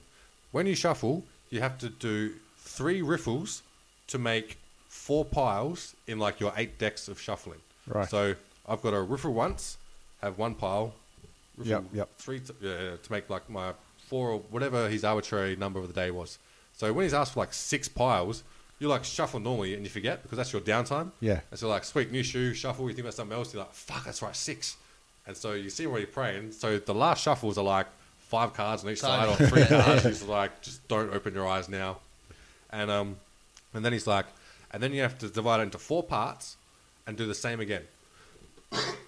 then once he, he's finished his, his prayer, he's going to he's going to oh like incense, and then he's going to tell you when you're allowed to deal. And um, this guy at the start of the day was really really nice. Didn't take long for that to change. And when the, when the pit boss are telling me this, I'm like, ah, you're stitching me out. Come on, Freddie, that's not true. Like, fuck off, whatever. And, I- and then I've walked in there and everyone's just dead silent, not having fun at all. You just see him looking there. Yeah. So I walked in going, oh, all right, I'm guessing yeah, maybe he's serious. But I didn't realize that his prayer would go for like 15 minutes. Oh, Like, wow. I mean, a legitimate 15 minutes. And so you're sitting there going, so I'm looking at the supervisor, like, has he already told me to start shuffling or did I, did I miss something? Did I miss my cue? Hey, wait, and the supervisor's looking at me, just nothing, nothing, don't do anything. And so eventually he's like, give me the nod, start shuffling. And so, first hand, all right, Brenton, I think you'll, you'll feel good. We bet bigs, about 100k. And he's got a 600k diff. Right. So, all right, lost 100k. Fucking bullshit, cunt, motherfucking, this is rigged. This is rigged. This in Singapore, I call the police, they take you to jail. fucking hell, dude. I'm glad we're not in Singapore. What God are you praying to, man? he's, if he's happy with your conduct, I'm switching religions. I'm up with you, man. And so, next hand, all right, 600,000. I'm like, you're pissed off at losing 100 grand. What the fuck, 600K? I'm like, I'm nervous because I know you're going to lose because you just know when somebody's going to Yeah. lose. And especially when it's going to be detrimental to your experience of a day's work. You know, that's just the way the casino gods operate. Like, they're out to fuck with you. and so, look at it, just going, fuck, please win, please win. 600k, nah, lost. Fucking bullshit, cunt, motherfucker, fuck you. And the worst part is, back in the day, your supervisor would back you up. Yep. But now these supervisors are going to pit bosses, and the quality of supervisors has been drastically reduced because they've been made to look after that many more tables, Yeah, yeah. reducing the amount of supervisors you actually got. So they were stressed out, they don't do no shit. And the worst part is, is when you got shit supervisors, when that stuff happens, they all of a sudden just start wandering off back behind the pit stand. I didn't see anything. So for three days, I had to sit there with this dude and cop this. But the thing is, after the show's over, he tries to be your best friend. Right. Which pissed me off because he's like, you know, it's, it's not the money, it's the feeling inside that I get. And I'm thinking, but you always lose. so you're always getting that feeling. So Yeah, but th that's the phrase, isn't it? The second best thing after gambling and winning is gambling and losing. Yeah, exactly right. Exactly right. And it's almost like he's a sucker for punishment. But that was the craziest thing that I've ever been requested to do in order for someone to start to deal. Start to deal. You know what I mean? And even through the actual game, there were different idiosyncrasies that he had with how it was dealt, how you turn the cards over, and he'd work on um, time as well as that compass was somehow a correlation between time, star signs, and the direction of true north compared to the sun. Of course. Somehow he worked something out with that because you see him look at the watch and like, okay, it's monkey now. Now, now we play this much or whatever. and you look at it and going, you're batshit crazy. As good as any other system out there. oh, yeah, well, that's, That's, it. true. It's yeah, that's true. useless. Yeah. Yeah. And that's what I tell people because, especially you get the Westerns come up and look at the scoring, and they're like, yeah, it's all bullshit. And like, well, yeah, it is, but you've got to pick one side, so you may as well make it something fun. like, Yeah. if you enjoy doing it that way, then fucking go for it. That's it, isn't it? It's make Yeah. your own fun out of it. Yeah, and it's trying just it's, it's just as successful as your system, bloke. So Yeah. yeah, Yeah, you say when your system is, yeah, that'll do. Yeah, and yeah, um, the other one I remember is um, when was it that Liverpool were up for sale? It would have been maybe It's happened a couple of times over mid- the last 10 years, mid two thousands. It must have been, and there was a dude from Singapore who was in the in the bids for it. He didn't win it. He didn't buy it, but he was actually at Crown playing when he was bidding for Sing- for Liverpool. Because I remember um, dealing to him, and there he was like on the phone and whatever, and he's sort of playing a couple of hands. Then he has to go do stuff, and we're like, man, it's like if you're that busy, sure you wouldn't play baccarat. And then obviously there's lots of soccer pl- soccer fans at Crown because you work night shift and you get Premier League live, like Yep. watch heaps of soccer. And so they're like, this dude's actually trying to buy Liverpool. You're like, holy shit, this is awesome. Like, I could pay for this dude to buy Liverpool. but he didn't end up buying it. Someone else did. Um, you're saying Bo- you- Boston Red Sox bought it, didn't they? uh, there was two other Americans that bought it first, Right. and then um, the Eastern. Fen- Fenway Park group bought Is it. that, is that what they're called? Yeah. Well, it's Boston's home ground, right? Yeah, yeah. Um, they, they still own it, right? Fenway Sports or whatever it's called. Yeah, Yeah. they still own it. Dunks is rather impartial to, to uh, to Liverpool. Yep, But- I'm rather impartial to a bit Liverpool Football Club. So you, you- lifelong, would you say? Would you, was it starting early for yourself? Yeah, yeah, no, it's starting early, so it was impressed upon me that um, as a five-year-old choosing your football club, that it was the most important decision I'd ever make. um, you know, you can change your wife, but you can't change your football team, type of stuff. Yep. Yeah. So there is a reason for bringing this up because it's one of my favourite stories, and it, it, it is involves gambling of a sort. But your story about when Liverpool won the Champions League. So, 2005, um, we played the semi-final against Chelsea, Yeah. and um, went through two-leg thing, but went through courtesy of Luis Garcia's ghost goal. Did it cross Yeah. the line? Did it not cross the line? Fuck Yeah. off, Mourinho, all that stuff. Yeah. Um, and as soon as that result happened, then I was, I've got to get to Istanbul for the final. Don't care what it takes. I've got to get to Istanbul for the final. Yeah. There was concerns about security in Turkey at that time, wasn't Well, it there? was What do you mean that time? It was uh, it was two years earlier. Leeds had played there in a Champions League game, and two Leeds fans had been stabbed in Taksim Square. So everybody's saying to me, "No, no, you can't go. You can't go. It's too That'd be fucking below average for a Leeds game, wouldn't it? Um, or, or some would argue not enough. Yeah. yeah so, sorry, any Leeds fans, dirty fucking Leeds. Um, so did everything I could to get tickets. Tickets were impossible to come by, but the first thing I did was book my flight because then I was pot committed. Yeah. I love that enthusiasm. um, and eventually um, managed to find someone um, through various dodgy websites. I'd buy two tickets, and I think my brother had to go and collect the tickets from this house somewhere in Liverpool. Right. And a mate that I was going to go to the game with, me over there, that I used to go to the Liverpool games with when I lived back home, um, was going to meet me in Istanbul. But he hadn't yet managed to get his flight sorted, and flights out of the UK to Istanbul were impossible. People were fly, flying to Sofia, Bulgaria, and driving and Jesus. all kinds. So my mum, my mum then posted the tickets to me in Melbourne, so I could have them to take with me. And I was shitting myself about them getting there, but they finally turned up the day before. Um, and but the odd thing was that my mum and her elder sister had come to visit us in Australia. Right. So they'd come for two weeks, and the first week was the week before the Champions League final, so they were there. My mum at this stage would have been sixty-two, and my aunt was twenty years older, so she was eighty-two. So she come from the UK, eighty-two years old. It's a massive adventure, all the rest of it. She's come for two weeks to see us in Australia. The second week, I'm fucking off back to Europe. Anyway, the tickets turned up finally the, the Friday before I left on the Monday. So the last day that the postman Yeah, was delivering. yeah. So we cut that fine. And then I flew Melbourne to Singapore, Singapore, Dubai, Dubai, Istanbul with these two tickets. Yeah. Hoping my mate Steve would make it from the UK. Um, at this stage, I knew my mate Steve wasn't going to be able to get to Istanbul. Yeah. Um, so I had this one extra ticket to, to sell. But obviously, two years earlier, a couple of Leeds fans had been stabbed. I was a little bit nervous about trying to sell the ticket. Ah, yeah. And eventually I lost my bottle and didn't sell it and kept it. So it landed at Istanbul airport, and then I'm faced with, uh, right, I'm going to have to find somewhere to stay. Because it was, it was impossible to, it was impossible to find somewhere to stay. Um, and there was some little booth in Istanbul airport, went in there, um, and eventually got a room above a Russian brothel um, in Istanbul, about a mile away from the Grand Bazaar. Above? Definitely above? Uh, Well, or, or was it just an unused room for the night? He leased it- the room from It him. could have been either. The oddity was as you looked through your window into a little courtyard because it was on the inside of the building and it was a Right, right. Just a giant chimney flume, really, Yeah. for if there was a fire. Um, there was Liverpool scarves hanging down out of most windows.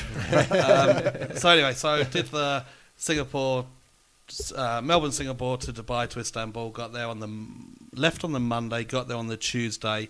Got chatting to some bloke in Istanbul um, who had gotten the flight in Dubai. So had a few beers with him and hung out at the Grand Bazaar and do all the touristy stuff. Yeah.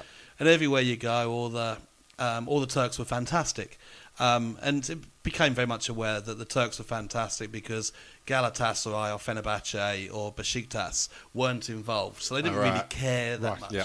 Now, um, uh, it would have been a lot more dangerous. they're Russian teams or Turkish teams. Turkish They're, the, teams, they're, yeah. the, they're three teams, but the biggest three Turkish teams, and they're all Right. from Istanbul. I just wanted to make sure that I've they heard were of players. Galatasaray. Galatasaray. Galatasaray, yeah. Yeah. So, um, so you chat to people everywhere you go. They're all shouting Milan or they're all shouting Liverpool at you, um, either trying to wind you up or give you support. And it was a great atmosphere and all the rest of it. Um, so it comes the day of the game. Go for a few beers in the centre of Istanbul around the Grand Bazaar. Met up with this guy again that had come from um, Dubai and had a couple of beers with him. Then we jump in a taxi to get out to the ground. Now the Ataturk Stadium was about an hour outside of Istanbul Right. and they hadn't quite finished building it. so it's in the middle of fucking nowhere. And I don't mean it's like in the middle of a housing estate or it's a long way. It's in the middle of a load of fucking fields. No shit. It's in the Damn. middle of nowhere. And as the taxi was driving us through, they're still painting white lines in the middle of the new road that actually gets people to the stadium for the first time. It's amazing how often this happens, though, especially around Olympics. And, Yep, they left it to the last minute. Anyway, so you're going through these housing estates um, on the way through to the stadium, and there's high rises of flats on the outskirts of Istanbul with people obviously don't have a great deal of cash. There's no cars around, it's just hundreds of people.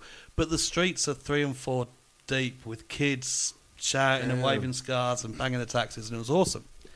So eventually, you see this trail of people walking across the fields to the Ataturk Stadium, um, and the traffic's now horrendous. So we jump out of the taxi and join the snake of people drive, walking across for about the last mile to the Ataturk. And you get there, and at all these big events, they've got fan zones set up. Right.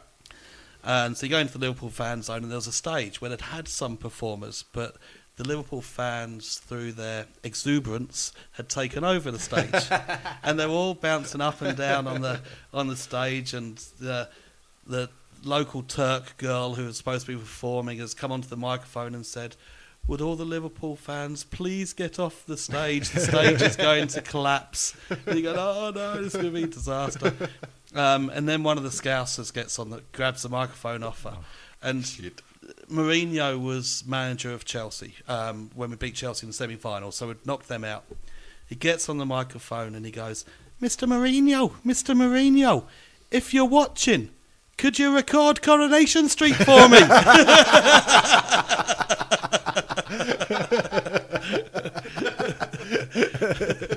he, he endeared himself to the locals. Very, very. It was fantastic, fantastic. Anyway, so we trot into the ground. Um, I've got two tickets. I've completely lost my bottle in terms of selling one. So the guy that I'd met, um, who'd come over from Dubai, um, I gave him my ticket, uh, my spare ticket, so we could sit All right. together. Yeah. And then I got his ticket, which remains an unused ticket. Right. Um, so we go into the ground, um, walking through to the ground, walking from the fan zone into the stadium. Everyone's trying to, what's the team? What's the team? Has anyone heard the team news? Harry Kewell's playing, and Djibril Cisse's on the bench, and Didi Hamann's on the bench, and everyone's going, "Oh, fucking Harry Kewell!" Fucking Harry. He'd hardly play. Fucking Harry. You know, he, he was great for Leeds, but we bought his twin brother, who was blind. Yeah, that's where he's Um, descended. so, so, so we go into the game, and um, in the first minute, Paolo Maldini scores for for AC Milan, the quickest goal in the history of Champions League finals, and we're going, oh, for fuck's sake. Um, and then Harry Kewell breaks a, a hairband or something after 21 minutes, and he gets gets subbed off with a hairband injury. So had Um, something to cheer for. So that gave us hope. Um, and then I think in the last 10 minutes of the second half, um, First half. uh, t- last 10 minutes of the first half, Hernan Crespo scored twice. Yeah. Um, AC Milan cuts to pieces. We're 3 0 down at half time. I've spunked the best part of 10k on the Yeah. trip and tickets Yeah. and flights. Um, and nobody's ever come back from this, and it's awful. Um, at half time, seats are starting to get broken, and it's a, it's a really fucking horrible atmosphere. The only plus side is all three goals were at the end. I was, so I was level with the 18 yard box on the side. Right, so and all three goals were at my end. Lovely. So that was a plus. Oh, and that yeah. was the goal that Milan fans were behind. So at half ti time, they unfurled a massive banner that covers the entire end, Forza, Forza Milan, um, or Milano, or whatever, you know, just saying Yeah. they're the dog's nuts. Um, I turned to the guy next to me, the other guy, the other side, who I, who I obviously never met, and said to him, you know, at least if we win, it'll be the greatest game ever. and he says, fucking Lazarus wouldn't fucking come back from this. Uh, not a lot of hope. But then, at that moment, then a few fans at the other end, the Liverpool end of the ground, started singing "You'll Never Walk Alone." Yep. Right. And it built up and it built up, and I, I feel getting goosebumps now Yeah. talking Yeah. about it. Um, and you know, three quarters of the ground was Liverpool, um, and I think it was about seventy thousand capacity. So probably about fifty thousand Liverpool fans started singing "You'll Never Walk Alone." Yeah. So we're three I 0 can down at half. guarantee you, you can YouTube this. Yeah. Oh, Like, it's, it- the, it's- the, the most amazing thing. So, 3 0 down at half time. Your team's getting rogered by one of your Filipino girls' big black dildos. um, and with th- but we start singing You'll Never Walk Alone. Um, rumour has it that the um, AC Milan fans were celebrating back in the change room at half time. Anyway, we come out for the second half, and a couple of minutes in, or five minutes in, Steven Gerrard scores. We score three goals in six minutes. Yeah. Yeah. Um, Vladimir Smicer scores the second, then Xabi Alonso takes a penalty, has the penalty saved, and scores the rebound, and it's 3 all. And it's the greatest comeback in the history of fucking anything ever. um, yeah. um, but to be honest, for the rest of the game, Liverpool was still shit. Um, they were, were terrible. We were so bad the entire game, other than those six minutes. Um, but inspired by Stevie G, inspired by Jamie Carragher at the back, we get through to full time at 90, 90 minutes and it's 3 all. We go into extra time and we're backs to the wall. Um, with Jamie Carragher, our centre half, Liverpool 700 gamer, um, is putting his body on the line, sliding in front of everything. um, and then with about 30 seconds left, Andrei Shevchenko, who at the time was arguably um, the highest regarded centre forward in the world, has a shot. Dudek saves it. The rebound's right a yard out. Dudek's on the ground. Shevchenko's pining, and he belts the volley. Um, and some and somehow the ball goes over the bar. We have no idea how that happened at this stage, but it was it was just a sign. Thirty seconds later, the final whistle goes. Penalty shootout. So all the goals have been down my end. Yeah. the penalty shootout is down my end. Ah. Um, and a few of the Milan, AC Milan players shat themselves, pressure got to them, whatever. Um, Dudek did all his rubber legs, Yep. um, Yeah, yeah. and we won the penalty shootout, um, which was just truly, truly fucking awesome. So we stayed in the ground for about half an hour, singing our lungs out. Um, and then you come out of the stadium. Now remember, the Ataturk Stadium is in the middle of fucking nowhere, and you have no idea how you're getting back. But there's a load of buses. There's Right. just a thousand buses No there. Right. Well, get on one of these then. Uh, you have no idea where it's going, and you get in, you get get on the bus, and I was, I was the last fat bastard on, so the middle doors of Constantine are closed, and I'm peeled against, you know, pinned against the door, um, and for the entire journey back, everybody just sang, just sang and sang Yeah. and sang and sang, um, and you start getting into the centre of Istanbul, and you don't know quite where you are, but you know you're in Yeah. the centre of Istanbul. The bus stops, and you go, uh, "Okay, I'll get off and I'm see where friends. it takes me." I, I must be closer now. um, and I stumbled across my hotel, and it was all fantastic. And back in, and it was all great. Um, so the next day, I'm leaving Istanbul, so back to the airport, um, and I check in and go through customs and so on. Find a bar in the in Istanbul airport, and on the TV they're showing the game, and I think I've got to watch this. I'm going, I was there, but I've got to watch the replay, and figured out how Dudek made that save right at the end. Right. Um, and then all of a sudden, people start going, "The Liverpool team's coming through. The Liverpool team's coming through," and say, "Oh, right." And people started running. Of course.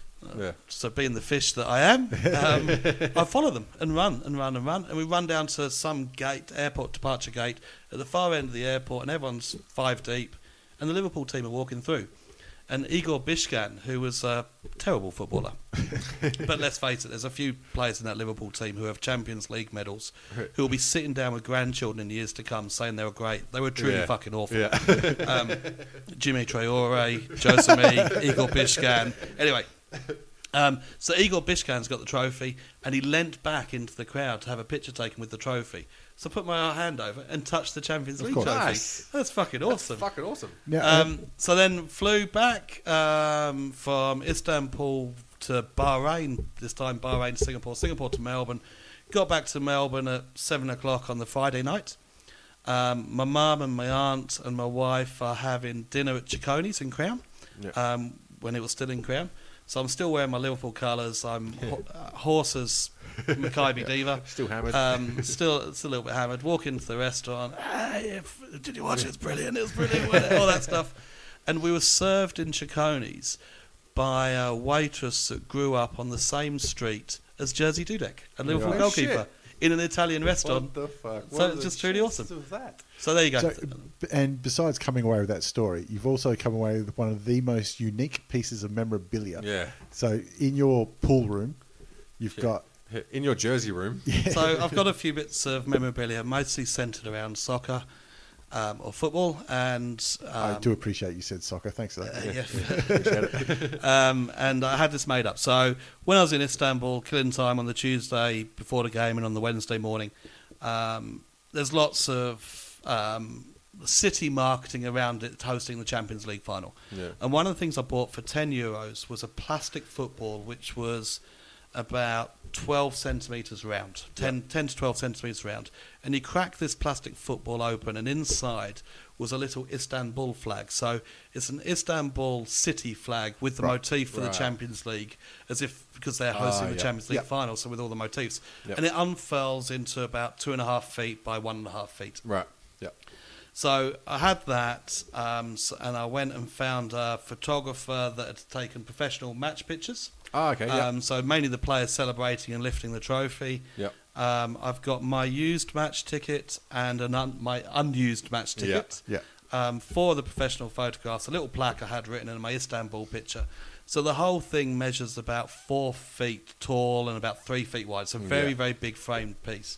But it's absolutely 100% unique. and Yeah. front and center of the pool room as well. And the best thing is that when your mate from London comes over who didn't end up getting that ticket, Right. I'll be polishing the fuck out of that thing every time you're about to play pool. There it is, right there. That's I'll, what I I'll be going to play, take a shot. and, uh, Hang on a second, a little mark on it. Uh, just, just, just, just dust that little spot off there. Yeah. So I talk to you know if if you speak to my wife or my kids, they'll both admit that I think that was the greatest day of my life. Yeah. it, it, and and I went for all the reasons that every Man United fan that six years earlier had the opportunity to go to the Champions League final to see Man United against Bayern Munich in Barcelona Yeah. and decided not to go. The reason I went to Istanbul is I didn't want to have a lifetime of regret of Yeah. not going. And especially the way that game unfolded, like, like Uh, talk about fairy tales. Yeah, there's no if buts or maybes about um, debating if you're a true fan or not if you have that story. Yep. Like especially with the security risks that you were taking on just going to Turkey at that time. Yeah, absolutely, and um, it's it's one of those games that I think now there's about half a million people that claim they were there. Yep. yeah, exactly. I can I can't prove I was there, but I can show you my match Yeah. ticket. Yeah. And, and you can prove one person wasn't there. Yeah, so, that's so what has your mate said? Like ever since, like 'cause obviously he decided not to go for safety I, reasons. I but- haven't spoken to him quite as much. Maybe he's just tried, maybe he's just tried to avoid it being rubbed in. But I the- this so. whole this whole thing about um, you know it was it was the greatest day. It was the greatest day. Two years later, Liverpool got to the Champions League final again. Yeah. Um, and this time we were playing AC Milan again, Yeah. um, and it was being held in Athens. So, you know, I'd had the amazing experience last time. I've got to go again. Yeah. Yeah. The problem is there were four million Liverpool fans that also thought, well, I didn't go to If I didn't go last I can't time, yeah. this one. So every one of them turned up in, in Athens. Damn. Um, and I, I went. I got two tickets, paid ridiculous amount of money over the odds, found a slightly ropey hotel. Um, I get there, and it was it was actually really uncomfortable in Athens. So the Turks had been absolutely Yeah. fantastic. yeah. Um, but whether it was the volume of Liverpool fans or whatever it was, but there was a desperation around getting tickets two years later. Yeah. So loads of Liverpool fans turned up without tickets, and the Greek police were starting to panic. Well, all I'm saying is, like, you had a million um, Liverpool fans turn up in Greece. I think we found out why their economies failed. all those scouse cunts just nicking shit. Nothing left. well, the, the odd thing was they were rob- the Liverpool fans were starting to rob from each other. Um, Because there was that desperation to get tickets to the game. Yeah. So I was texting my brother because I'd flown him the day before my brother, and I was texting him saying, "Don't tell anybody you've got tickets. Yeah. If anybody asks you, tell them you're hoping to get tickets here, but do not let on that Yeah. you have tickets. Yeah. Do not show anybody. Do not do anything with them. You have to keep it very, very quiet." So he gets there. Um, he had flown to. So, sorry, you had already secured tickets before we- you got there. and my brother had them. Right. Right. So he was bringing them with him from England. So um, I got to Athens before him. He was flying to Athens via Barcelona, which is like doing two sides of a square. Yeah. Right. Um, because again, flights were difficult to Yeah, get. of course. yeah. Um, and we get there and we've had a beer and all the rest of it. We, go, we decide it's quite uncomfortable atmosphere. the stalls in the centre of whatever the main square is in in Athens. I can't remember now. Um, were getting turned over and robbed, and it was very very uncomfortable. Completely different atmosphere. Um, so we got a taxi out to the ground, did all the fan zone shit, and then he tried to get into the stadium. And the Greek police, um, as I say, were panicking. So they had riot buses lined up in a giant V to funnel every Liverpool fan in with all the full grills, and every Greek copper's there with a. Uh, an automatic rifle, whether it's an AK-47 or Kalashnikov, yeah. whatever, It doesn't diagonal- matter. diagonally across their chest. Then they get on the speaker, and this is a crush. Then they get on the on the tannoy or the um, mouth tannoy and say, "If you have a ticket, hold your ticket up in your right hand." So going like. "This is stupid." Yeah. Hold your ticket, or they'll pull you out. And No ti- shit. they'd, they'd tear gassed us and all kinds of shit early on. So you're holding up your ticket in your right hand, and then all of a sudden you'd hear someone go, "Oi, that fucker's got my ticket!" course. Yeah, it's been of snatched course. out, of course. Yeah. So yeah, you get through, and then because it's this funnel, you start getting this crush. And yeah, 1985 I'm Heysel sorry. disaster. Liverpool, Liverpool fans know about this. Yeah. Liverpool fans Yeah. died. Um, uh, not Heysel, uh, obviously Hillsborough. fans died, but Hillsborough in um, early, early on in '81 or whatever it was. Um, 96 Liverpool fans have died in a crash. They know what crashes are like. This was geared towards a crash. But I've always seen those things about Hillsborough or what happened at Heysel in the Champions League final in '85, and thought. I'm big enough and strong enough. I'm not going to get crushed. Yeah. someone, someone next to me is going to get crushed. Yeah. But I'm big enough and strong enough. Okay. I'm, I'm, I'm not. A, I'm not a weak kid. When this crash happened, you're like, fuck Yep. me. Yeah. It was genuinely painful, and all of a sudden you're thinking, oh, I might be in a bit of trouble here. I've got Yeah. no choice here. I might be in a bit of trouble, and there's nowhere I can go. Yeah. And as I say, I was walking with my brother, and all of a sudden we're 20 metres apart, Yeah. and we cannot get closer Yeah. together. Um, you are physically feeling that crush. You're being channeled in. Anyway, manage to get through. You find your seat. You, you get- get there and you go, thank fuck for that. I'm in. I still don't feel very comfortable. You sit down. You sit down in your seat. But someone's already in my seat. Sorry, mate, that's my seat. Ah, no worries, no worries, mate. I'll get the next one. And there's three thousand fans that got in without tickets. Yeah. Equally, there's three thousand fans with tickets that are Yeah, locked haven't got in, outside. Yeah. Um, but everyone's going through and going, "Is anyone sitting there, mate?" I don't know. Why don't you get a fucking ticket? Like Um, last row at the G or something. so it, it was just, and we obviously lost that Champions League final, even though we played better than we did two years earlier. We lost this one 2 1. Um, but we were better than we had been two years earlier. Yeah. And then getting out, you kind of go, I'm getting back, I'm getting out as soon as I can. Yeah. Yeah. And so as soon as the final whistle go, and we know we've lost, we're out, we're gone. There's thousands of people. We just took, we just walked in the complete opposite direction to everybody else, Yeah. and we're very fortunate managed to hail a taxi and get back to a hotel. So whilst Istanbul was the most amazing experience of the lot, Yeah. Athens was a really uncomfortable experience two years later. You know Yeah. the team was missing Harry Kewell. it was missing Harry Kewell and his hairbands. yeah. But maybe it's because, like, um, well, I'm just guessing, but in in general, I'd say people would be a bit more wary of um, messing around in Turkey than they would be about messing around in Athens. yeah, I think there's probably some truth in that. Probably got a better chance of getting chopped up and buried somewhere in Turkey than, yeah, than in Athens. Well, So- Midnight Express, right? Yeah, yeah, exactly, exactly. And so, especially like with if you get a, a buttload of scousers out there, like if they give them a little inch and they were like, "Sweet, we're gonna own this shit." And I imagine it being like the Irish fans following Conor McGregor around to fight. So I was thinking that. he, he put up a compilation video just recently Did he? showing all the Irish fans all through Vegas. Damn. And it's like it's the same thing. That's, that's exactly what I was thinking of when you're talking about Yeah. these things. Like, there's nothing you can do. Yeah, Yeah. Like, yeah. It is just like a wave. And going even through. like we talk about the crush, like the best sort of situation where I can think I've been in like that was in a mosh pit for Rage Against the Machine. Right. And that was fucking insane. And like you said, you think you're a big person, you're you can be bigger than everyone around you, but you have no say in which way you're going, and your feet are planted still because you can't step forwards, left, right, backwards. But your body is just listing all the way over to the right and the left, and there's nothing you can do about Yeah. it.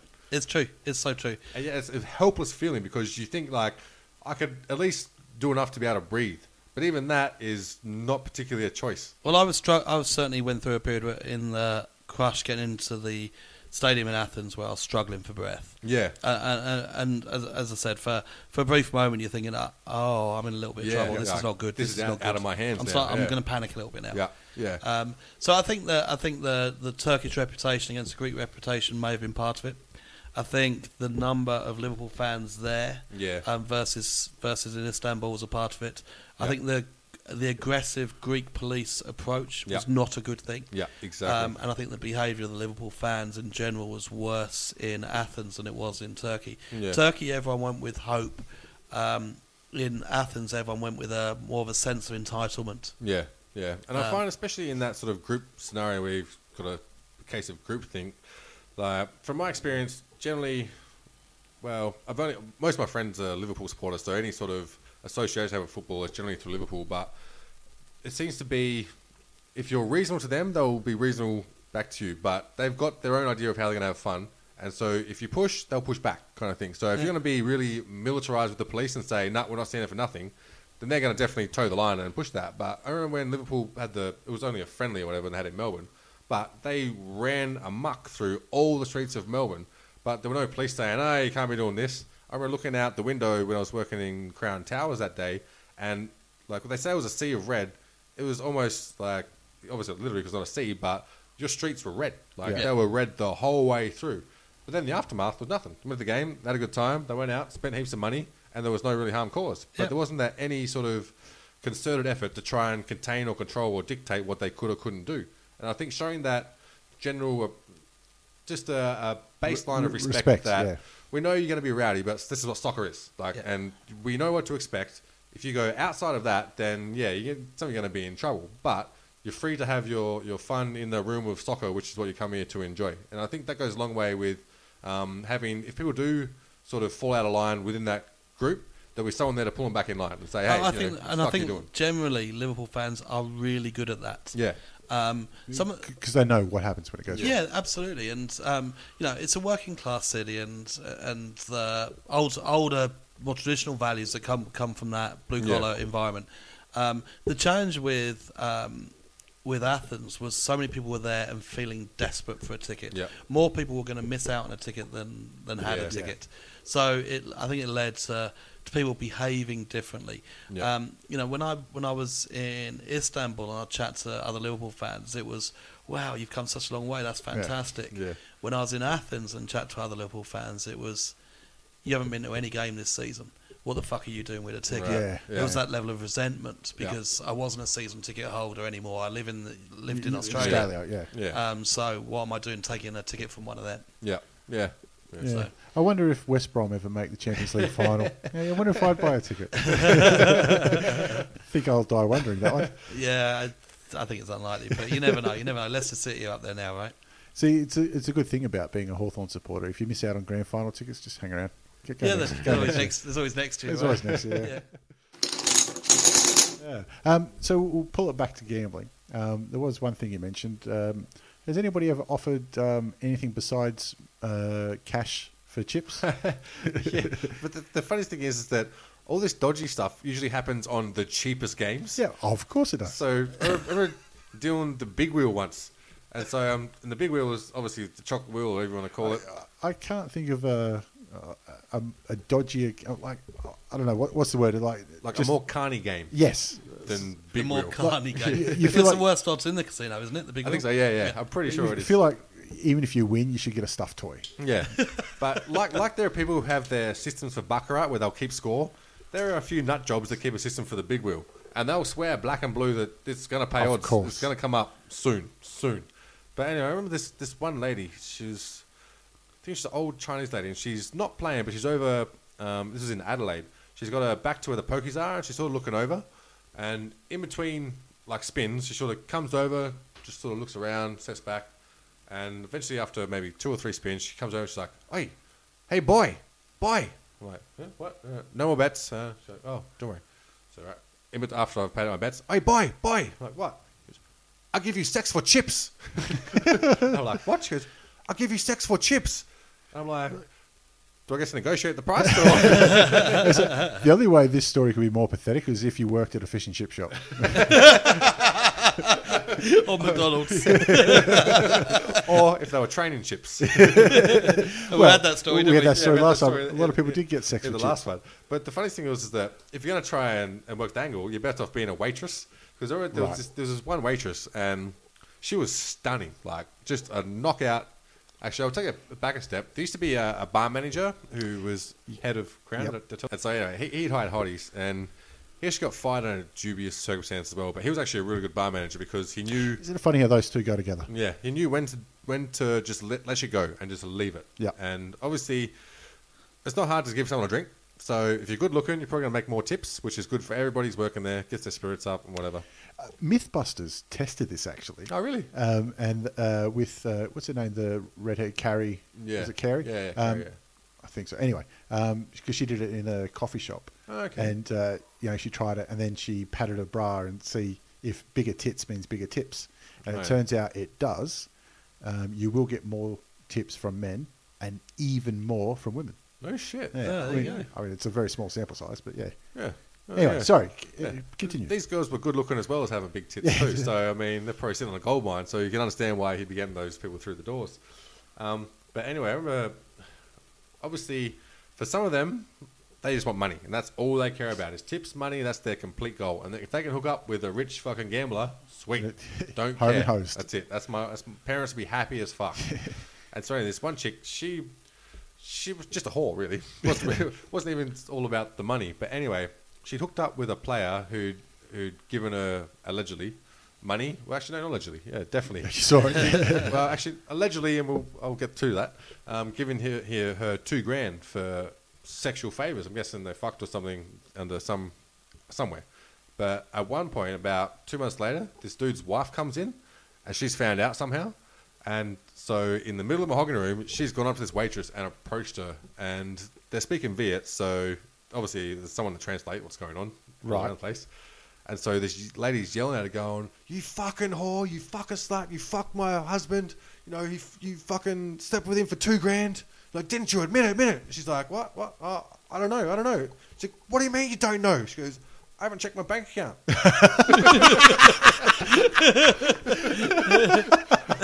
and we were just like, "Wow!" There's someone who's either got incredible balls or just no, Or dumb as fucking dog shit. Dumb as dog just shit. no was the one. awareness whatsoever. But just the fact that, hang on a second, yes, I slept with your husband, but for two grand, I'm not sure yet. Like, I'm still waiting for the payout on this one. You say there's only one thing that's uh, in contention there. Yeah. But any other dodgy waitresses, uh, waitress stories? Um, oh, there's always plenty. I can't think off the top of my head, but I got plenty. Okay, do uh, the other thing is that, like, because you talk about the high rollers and they get like that life of being treated to everything and whatnot. Um, and what p- people don't know is that a big thing for casinos is trying to get interstate players because generally in each casino there's one per state, except for Queensland we've got a couple. Yeah. Um, Sydney's going to have a couple soon. Um, It's but in a bit of bother, isn't it? The Bangaroo or Bangalore or whatever it's Uh, called. I don't even know. Um, I haven't kept up to date with it. But I know they're originally trying to keep it for internationals, which was never going to be a long term. I think they were going to put it in there, try and bleed uh, Star dry from their high rollers, and then just buy them out and take over the whole market. Um, whether it works out or not, I, yeah, I think the date's really been sure. put back. Certainly, it's not Yeah. quite going to schedule. And It's like the Ataturk Stadium. Yeah, that's not build it and they will come. It seems like it's out of nowhere they'll rock up. And especially a lot of his politics, greasing the right palms, Yeah. and that sort of stuff, and that goes a long way. But um, I was yeah. in. You talk about greasing the right palm. I was in Vegas the day the Venetian opened, Oh yeah, and we were stood outside waiting for it to open. And there's a few of the oi polloi guests there, and it was supposed to open at eleven o'clock at night. Wouldn't it be great if the opening they just pulled a string and the blinds they just come up? just come up there. Venetian Venetian blinds, thank you. Yeah. Yeah.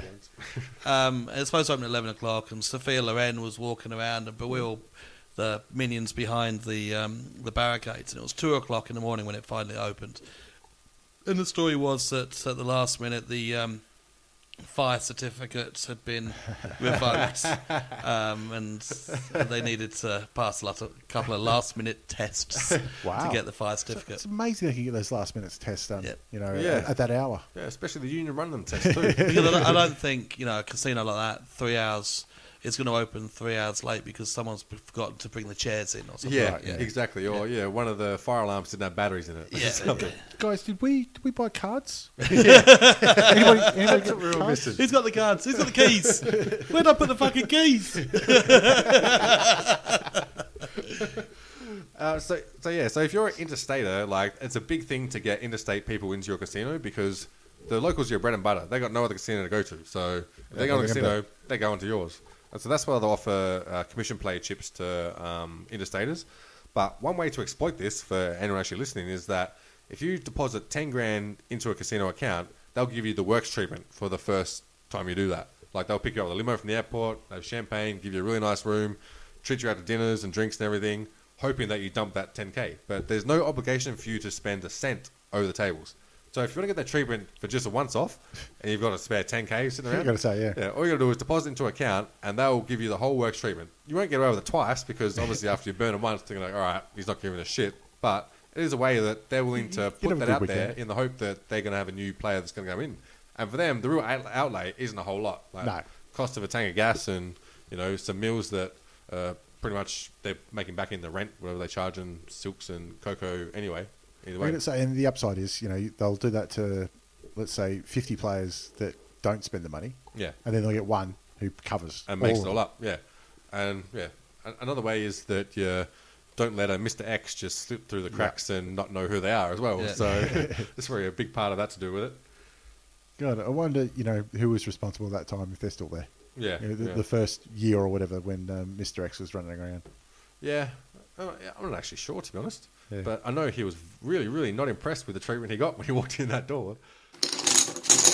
All the big gamblers um, tend to be male. Is there any big female gamblers that come in on their own or, or not, you know, like uh, Barbie, you know, with a husband and that kind of stuff? Or is Yeah. it just, it is just literally, it's it's a, a man's game? Generally, it's the men, but there are a couple of females. I remember this one chick from Malaysia. She was Chinese Malay, and I'm, not sure what the prefixes are for someone who's, um, uh, like you know, they've got Mister and Mrs. and you got Doctor and you got Yeah, fucking yeah, yeah. whatever. For them, there's one called Dato, which is someone I'm not sure what it means, but apparently someone who's rich and above you in the caste system and. Right, yeah. But generally, it's reserved for men. But this woman, she wanted to be known by that. It was Dato, whatever her name is. I think there's, there's a female one and a male one, but she wanted to be known by the male one, whatever. Okay. And um, she'd come in with a couple of guys that weren't her husband. I mean, obviously work associates. And but the thing is, she was the she was a cunt. She was like the fucking worst because she'd have maybe six people betting at a table. And the thing is, usually you have a table minimum for these people, so you can't bet anything less than 25k up Yep. to a maximum of 600k or whatever. But you can get um, personal limits. So if they got a friend come along who doesn't have much cash, they just want to bet 100 bucks a hand. Then they get a little plaque in front of them that says personal limit, so the surveillance can look down and see that And they got their own limit. They look on the um, computer what boxes sit in, who they are, and they can piece it all together, and understand why that sort of thing is going on. But for the supervisors, it all gets put under one card because these people aren't the um, the card holder and the person who's allowed in there, so they don't have a program set up for them. And because they're playing commission play chips, they have to um, associate each bet with whoever the card holder is with the CP chips. Yeah. And so once the hand's done, they've got to add up all the bets into one bet in order to enter into the computer because the rest of the people don't have cards because Yeah, they're yeah. sort of there as, as friends or whatnot. And so obviously it takes time to add up, you know, 52,700 plus fucking, you know, 1,000, 1,200 and whatever it is. And it might take, you know, 30 seconds or whatever. They can look at it. And so as a dealer, generally when they're losers, you'll pull them off the layout and put them just in front of you till the supervisor, you know, give you a little yap, all right, Yep. it, whatever, and put them in. It's just sort of courtesy of it's teamwork. That's what it is, you know. Makes their job easier, makes your job easier. It all works out fine. But she was just not having that at all. Yeah. Just not. Why you do that? It's offensive. Why, you know, I lose the bet and you put it out there to see how much I lose. I'm like, we're, we're seeing how much you lose so we can give you back your commission. Like, that's, that's what you're trying to get. Anyway, one of the supervisors, Mario, he was fucking champ. Um, it wasn't champ, the He- champ. he wasn't the champ, champ, he but he was was, a champ. champ. Yeah. He was bald, so obviously he just shaved his head because he's got a receding hairline. Right. This lady, she's pretty thin on top too. She's like, I want you to leave. And he's like, oh, uh, okay. Yes, you're bald, you're bad luck. I fucking hate bald people. Like, okay. Meanwhile, dude next to us bald. Dude the other side was bald. And we're like, you're surrounded by bald people, man. What the fuck? Well, there's a problem. Yeah, well, that's, That's it. why she was running Yeah. bad. Yeah. But the funny thing was that after that, I got her to come in on a day. Well, I didn't get her to come in, but she came in Yeah, on a day by herself, where I could just talk to her just one on one. Yep. So eventually, I got around onto my side. I was sort of like, you know, and these people just want to have their ego stroked. Yeah. And so I was telling her, I said, look, you know, you lose them, but you're actually playing really well. Like, if you look at the, the score, and you look at what you bet. You bet the right bet, it just didn't turn out for your, you know, your way. You know, you showed heart. She's like, oh, okay, yeah. And so then uh, friends come in. Yeah, I lose him, but I show heart. I'm like, I got that straight from Phil Ivey. Like you said, you just recycle the jokes. yeah, yeah, exactly. I play. I, I, there's no famous people, obviously thin on the ground that I've played against at my stakes, but I did spend a few hours on the same table as Sunil Gavaskar's wife last year, Really? Okay. and she was Shit. de- absolutely delightfully Yeah. lovely. Guaranteed it. Yeah, she was Yeah. fantastic. She was lovely. Um, she was obviously well made up and so Yeah. on, and she's just burning time. She enjoys playing poker. She doesn't need the cash or anything. Yeah. She's Yeah. doing it for the competition. Yeah. Oh, there you go. Wouldn't, Um, wouldn't and thought. eventually she let on that she was married to a cricketer, and because it was during whatever whoever was over here at the time, whether India or Yeah. uh, Sunil Gavaskar was commentating, so it, wasn't necessarily India. Yeah. Um, and she was awesome, and then she let on who her wife, who her husband was. then she started talking, sharing stories about um, being with Bradman and the boardroom at Adelaide really? and so on. damn. She was fantastic. She was just the type of woman you would love to be your mother. Yeah. You know, Yeah. she was Yeah. delightful. and, and especially with people who come from that world, generally it's the other way around. You know, Yeah. they just they've already had that sort of 10, 15 years of conditioning of you can get away with being a cunt. Yeah. So I don't know why, but when you said Sunil, Sunil Gavaskar's wife, I automatically thought, I bet you she's the perfect lady. Yeah, she Yeah. was. She just was goes absolutely. for some reason. yeah, yeah. there are a lot of Indian players like that. Uh, it's only the corrupt ones that seem to be cunts. If that makes sense. well, yeah, legit, legit ones seem to be alright. Even the Pakistanis were the same. Imran Khan, you know, it's pretty hard to hate that bloke, isn't it? Uh, yeah. He's, he's done good things for their communities and whatnot. I mean, I haven't kept up to date with it, Uh, but I, I know he's a politician and yeah, been a long-term politician. It seems like he's the not only only non-corrupt politician that's going around there. Even that, you know, pro- might not be true. so it's a, it's a low bar. Could be relative, yeah, yeah, So with Sunil Gavaskar's wife, you just felt that she was um, very old school, c- colonial British Yeah. type Yeah. Indian lady. like a old Maharaj or something. Yeah, She, she's seen some shit. yeah. she would have seen some shit. Yeah, She, she knows when the good times are. I are. remember seeing the doco on the old Maharaj palaces um, in India about how they still keep their British heritage, even with the menu. Like the menu is the Right. same that was from back when um, I don't even know what the story was, the history of, of India, um, but they've kept like this sort of colonial British. Um, it's almost like romanticism about certain Yeah. areas and certain buildings where they Well, it's ma- heritage, maintain them. know. Yeah, yeah, yeah. So that's the same exists in Singapore, in Hong Kong as well. Yeah. So went to the Tiffin Club, which is Heard uh, a curry house or curry restaurant, Indian restaurant. Oh, restaurant. Tiffin in- is those yeah, things, so, aren't they? Yeah, that's right. So yeah. Tiffin's for carrying curries. Yeah, yeah. And the Tiffin Club is a curry restaurant in Raffles Hotel in Singapore. Oh, really? Um, and it's just you know it's it's col- very colonial English. You know, thick Yeah. white cotton, 500 threads, Yeah. Egyptian cotton tablecloths, and Yeah. silver cutlery, and incredibly attentive service, and so on. So basically, their version of TGI Fridays. Their version of TGI Fridays, but for me, it's the cheapest way I could get some Raffles eating experience. Yes, as yeah, well. yeah. So it was eighty bucks or something. I'm going, yes, win-win. yeah, that was after I played poker there. So yeah, it- that's it's the cheapest way to do it. You thought if someone's going to blow it out my ass, at least I'm going to get something for it. um, you remind me when you talk about people that you meet over the table. Um, there's uh, when I was in Sydney. Um, online poker, it, it, it, it was fun when it started, but you, you miss the, the banter and stuff Yep. like that. Yeah, and yeah. that's what you're really looking forward is Yeah. fun. Miss as well as- chips in hand. yeah, and it, if you, um, you know, you want to feel the cards and, and Yeah. see them like that, and it's the when you see somebody across the table and read it, but more you just you want to have fun.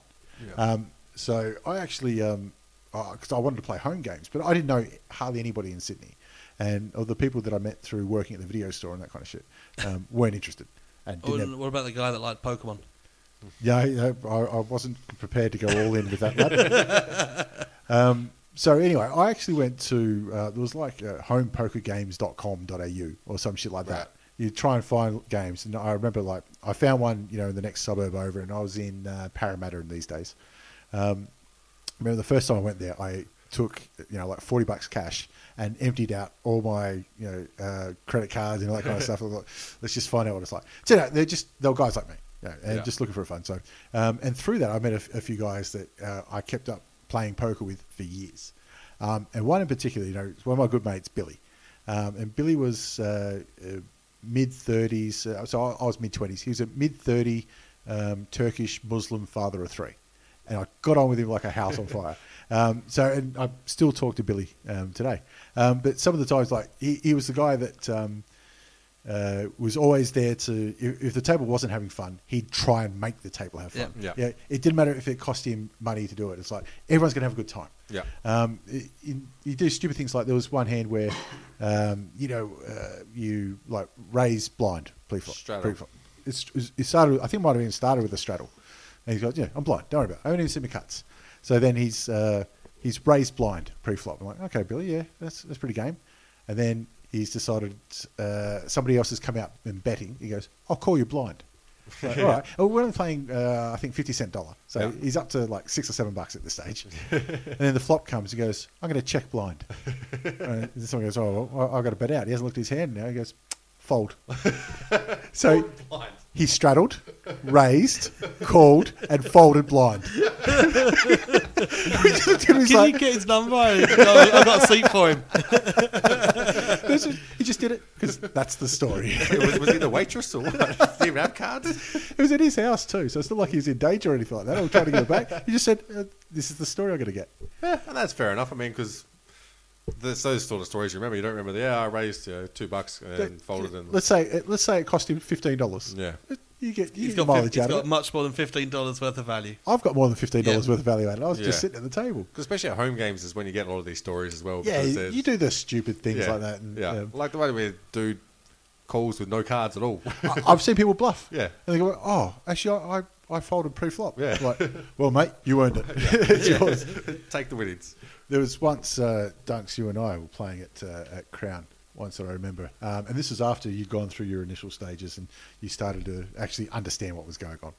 Um, and I remember uh, you and I are sitting together and, um, and we're you know surveying and, and we always like to post mortems and talk about you know Yep. should, should I have done that on turn. And in this one particular hand, I think we might have been the blinds, um, and everyone else has folded, and it's, so it's just you versus me, and we're like, well, you know, I'm not trying to take your money, don't really Yeah. care. So the flops come out, whatever, and we're going, oh, check, check. And then I think check the turn before it's even been dealt. And the rivers come out there, and I've actually hit a hand. And I remember I thought, well, I can't check it Turn, I down. don't, can't turn over a nutty hand. Yeah. yeah. I've Yeah. got a mate hand. Yeah. I, I, I can't do that because that, I mean, it already looks pretty dodgy. Yeah. so um, I thought I've got to do something here. But we can't table talk either. So the conversation went like this. You go, uh, Yeah, I know. check, bet, call, straight, cunt.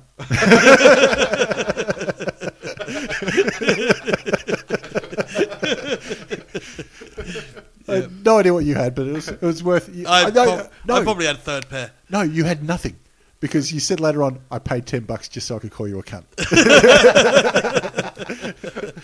and and uh, the offer still stands, by the way. it is an old maxim where I mean, you're not playing with each other, but Yeah. you're not necessarily playing against each other. Uh, so I certainly went through a few years of this where you'd, if you end up heads up with a mate, you'd soft play it. Yeah. So it's not not brutal collusion. collusion. but it's Yeah. certainly soft play each other. Um, the problem was the longer I've played there, the more people I know at Crown, and then the more people I end up soft playing, and it, you just kind of got a bit silly. So I, I went full circle, and now I play. I've Like- been very upfront with everybody. Yeah. I play as if you're anybody else. If I bluff you, so be it. I'm not going to make promises not to bluff you. yeah. Otherwise, you, you're soft playing with the entire table. What are you doing? All I'm That's- doing is giving money at Crown. Yeah. That's what I always say. If, if you've met them at the casino, they're not considered friends, like in that sense, where if you only know them in that gambling sense, it's all fr- on the table. Like Yeah. you're free to, you know, Yeah, well, pick each other's pockets. that's what it's the all game good. is. Yeah, yeah. Yeah. It's like If if, it's if we- mate, the old mate you grew up with and went went known since year three, generally I still soft play against Yeah. them. You know what I mean? If you happen to be at the same table. well, I mean, i- if we were playing chess, and you know, you're still going to set a trap. I Yeah. mean, because that's what the game is. Yeah. No, I'm certainly no no more soft play, and all my friends uh, I play with now No, it's it's full on. I'm if I'm if I'm three betting you, I might be doing it light or I might be doing it nutty. Yeah. it's not always just going to be with aces. Yeah.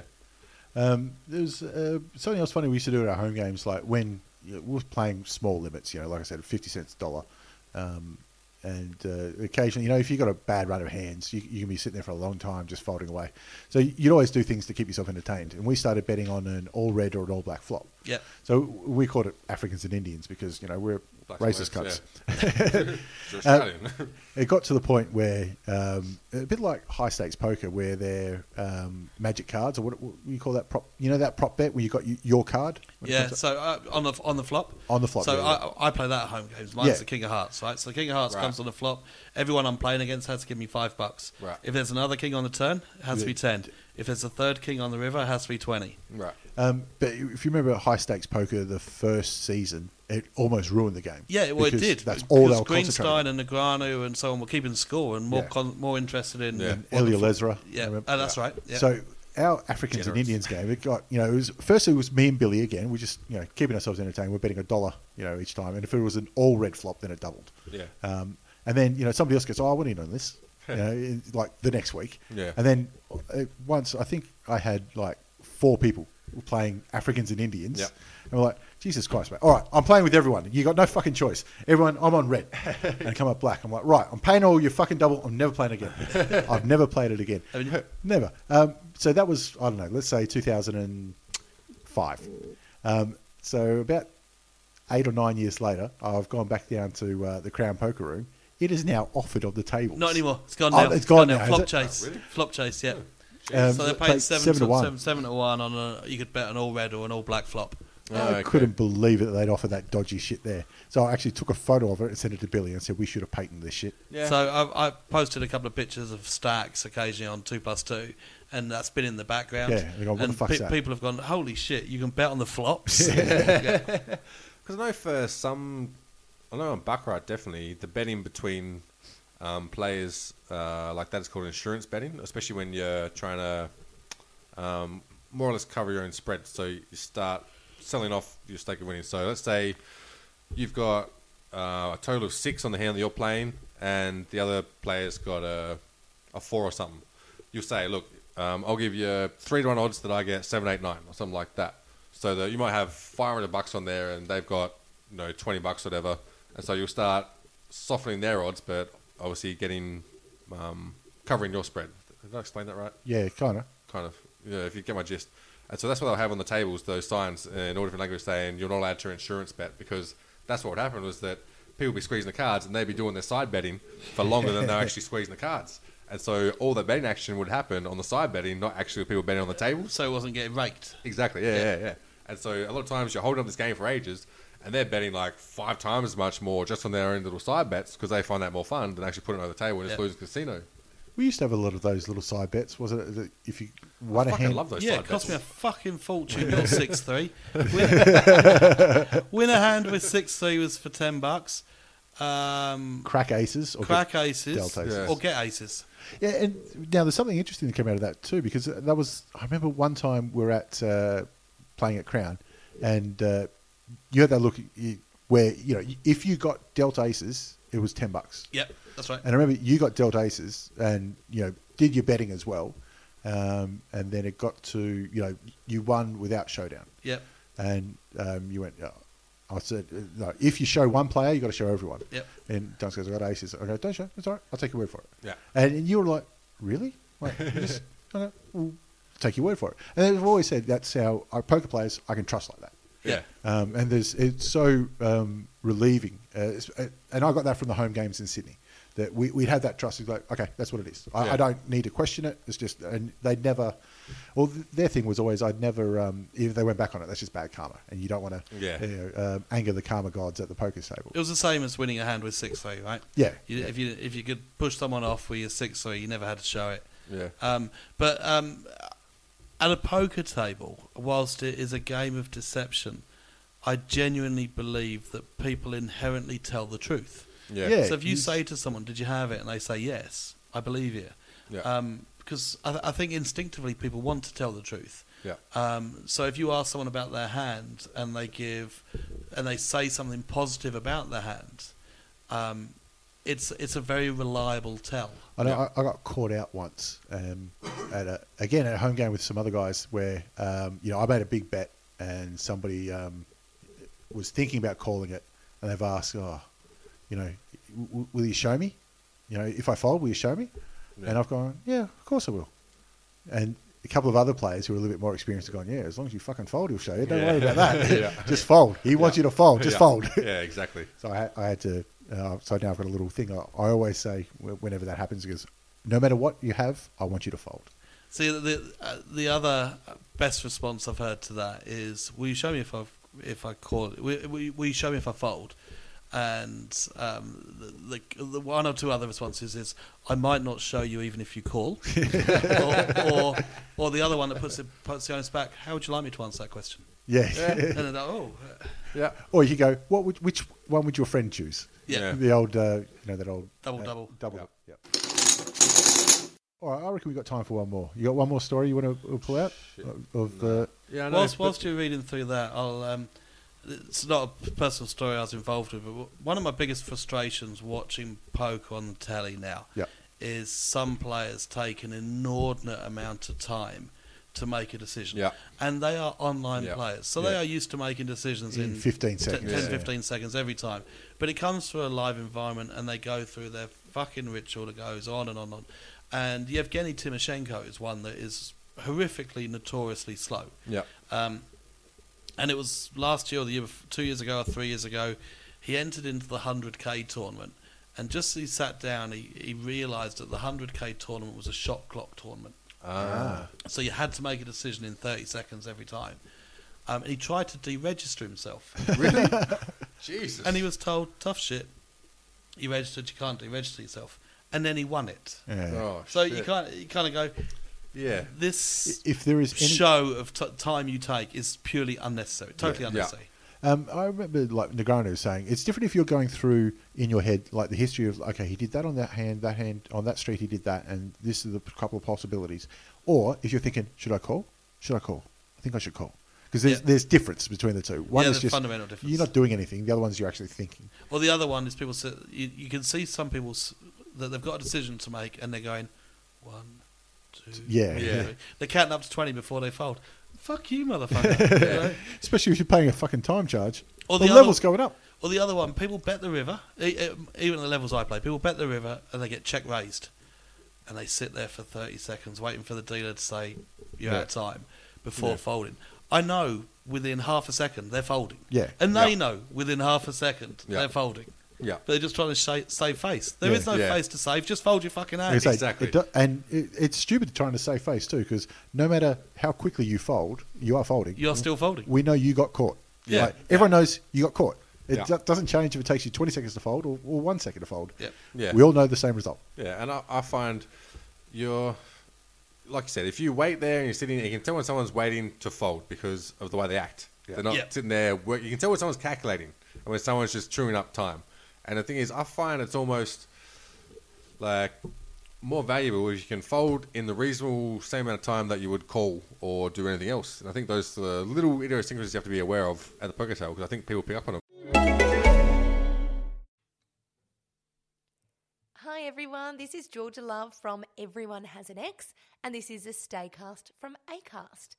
Please, please, please, everyone, adhere to what we're being told to do all around the world at the moment and stay home. The only way we're going to get through this whole crazy time in our lives is by doing whatever we can to help this virus stop spreading so we can all get back to our normal lives as soon as possible. And that is by staying home. So while you're home, you're probably looking for some things to do, maybe something to listen to.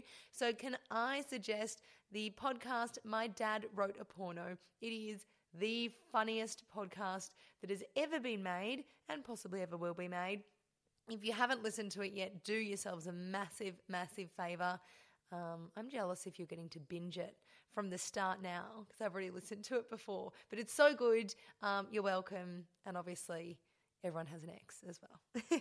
Stay safe and well, guys.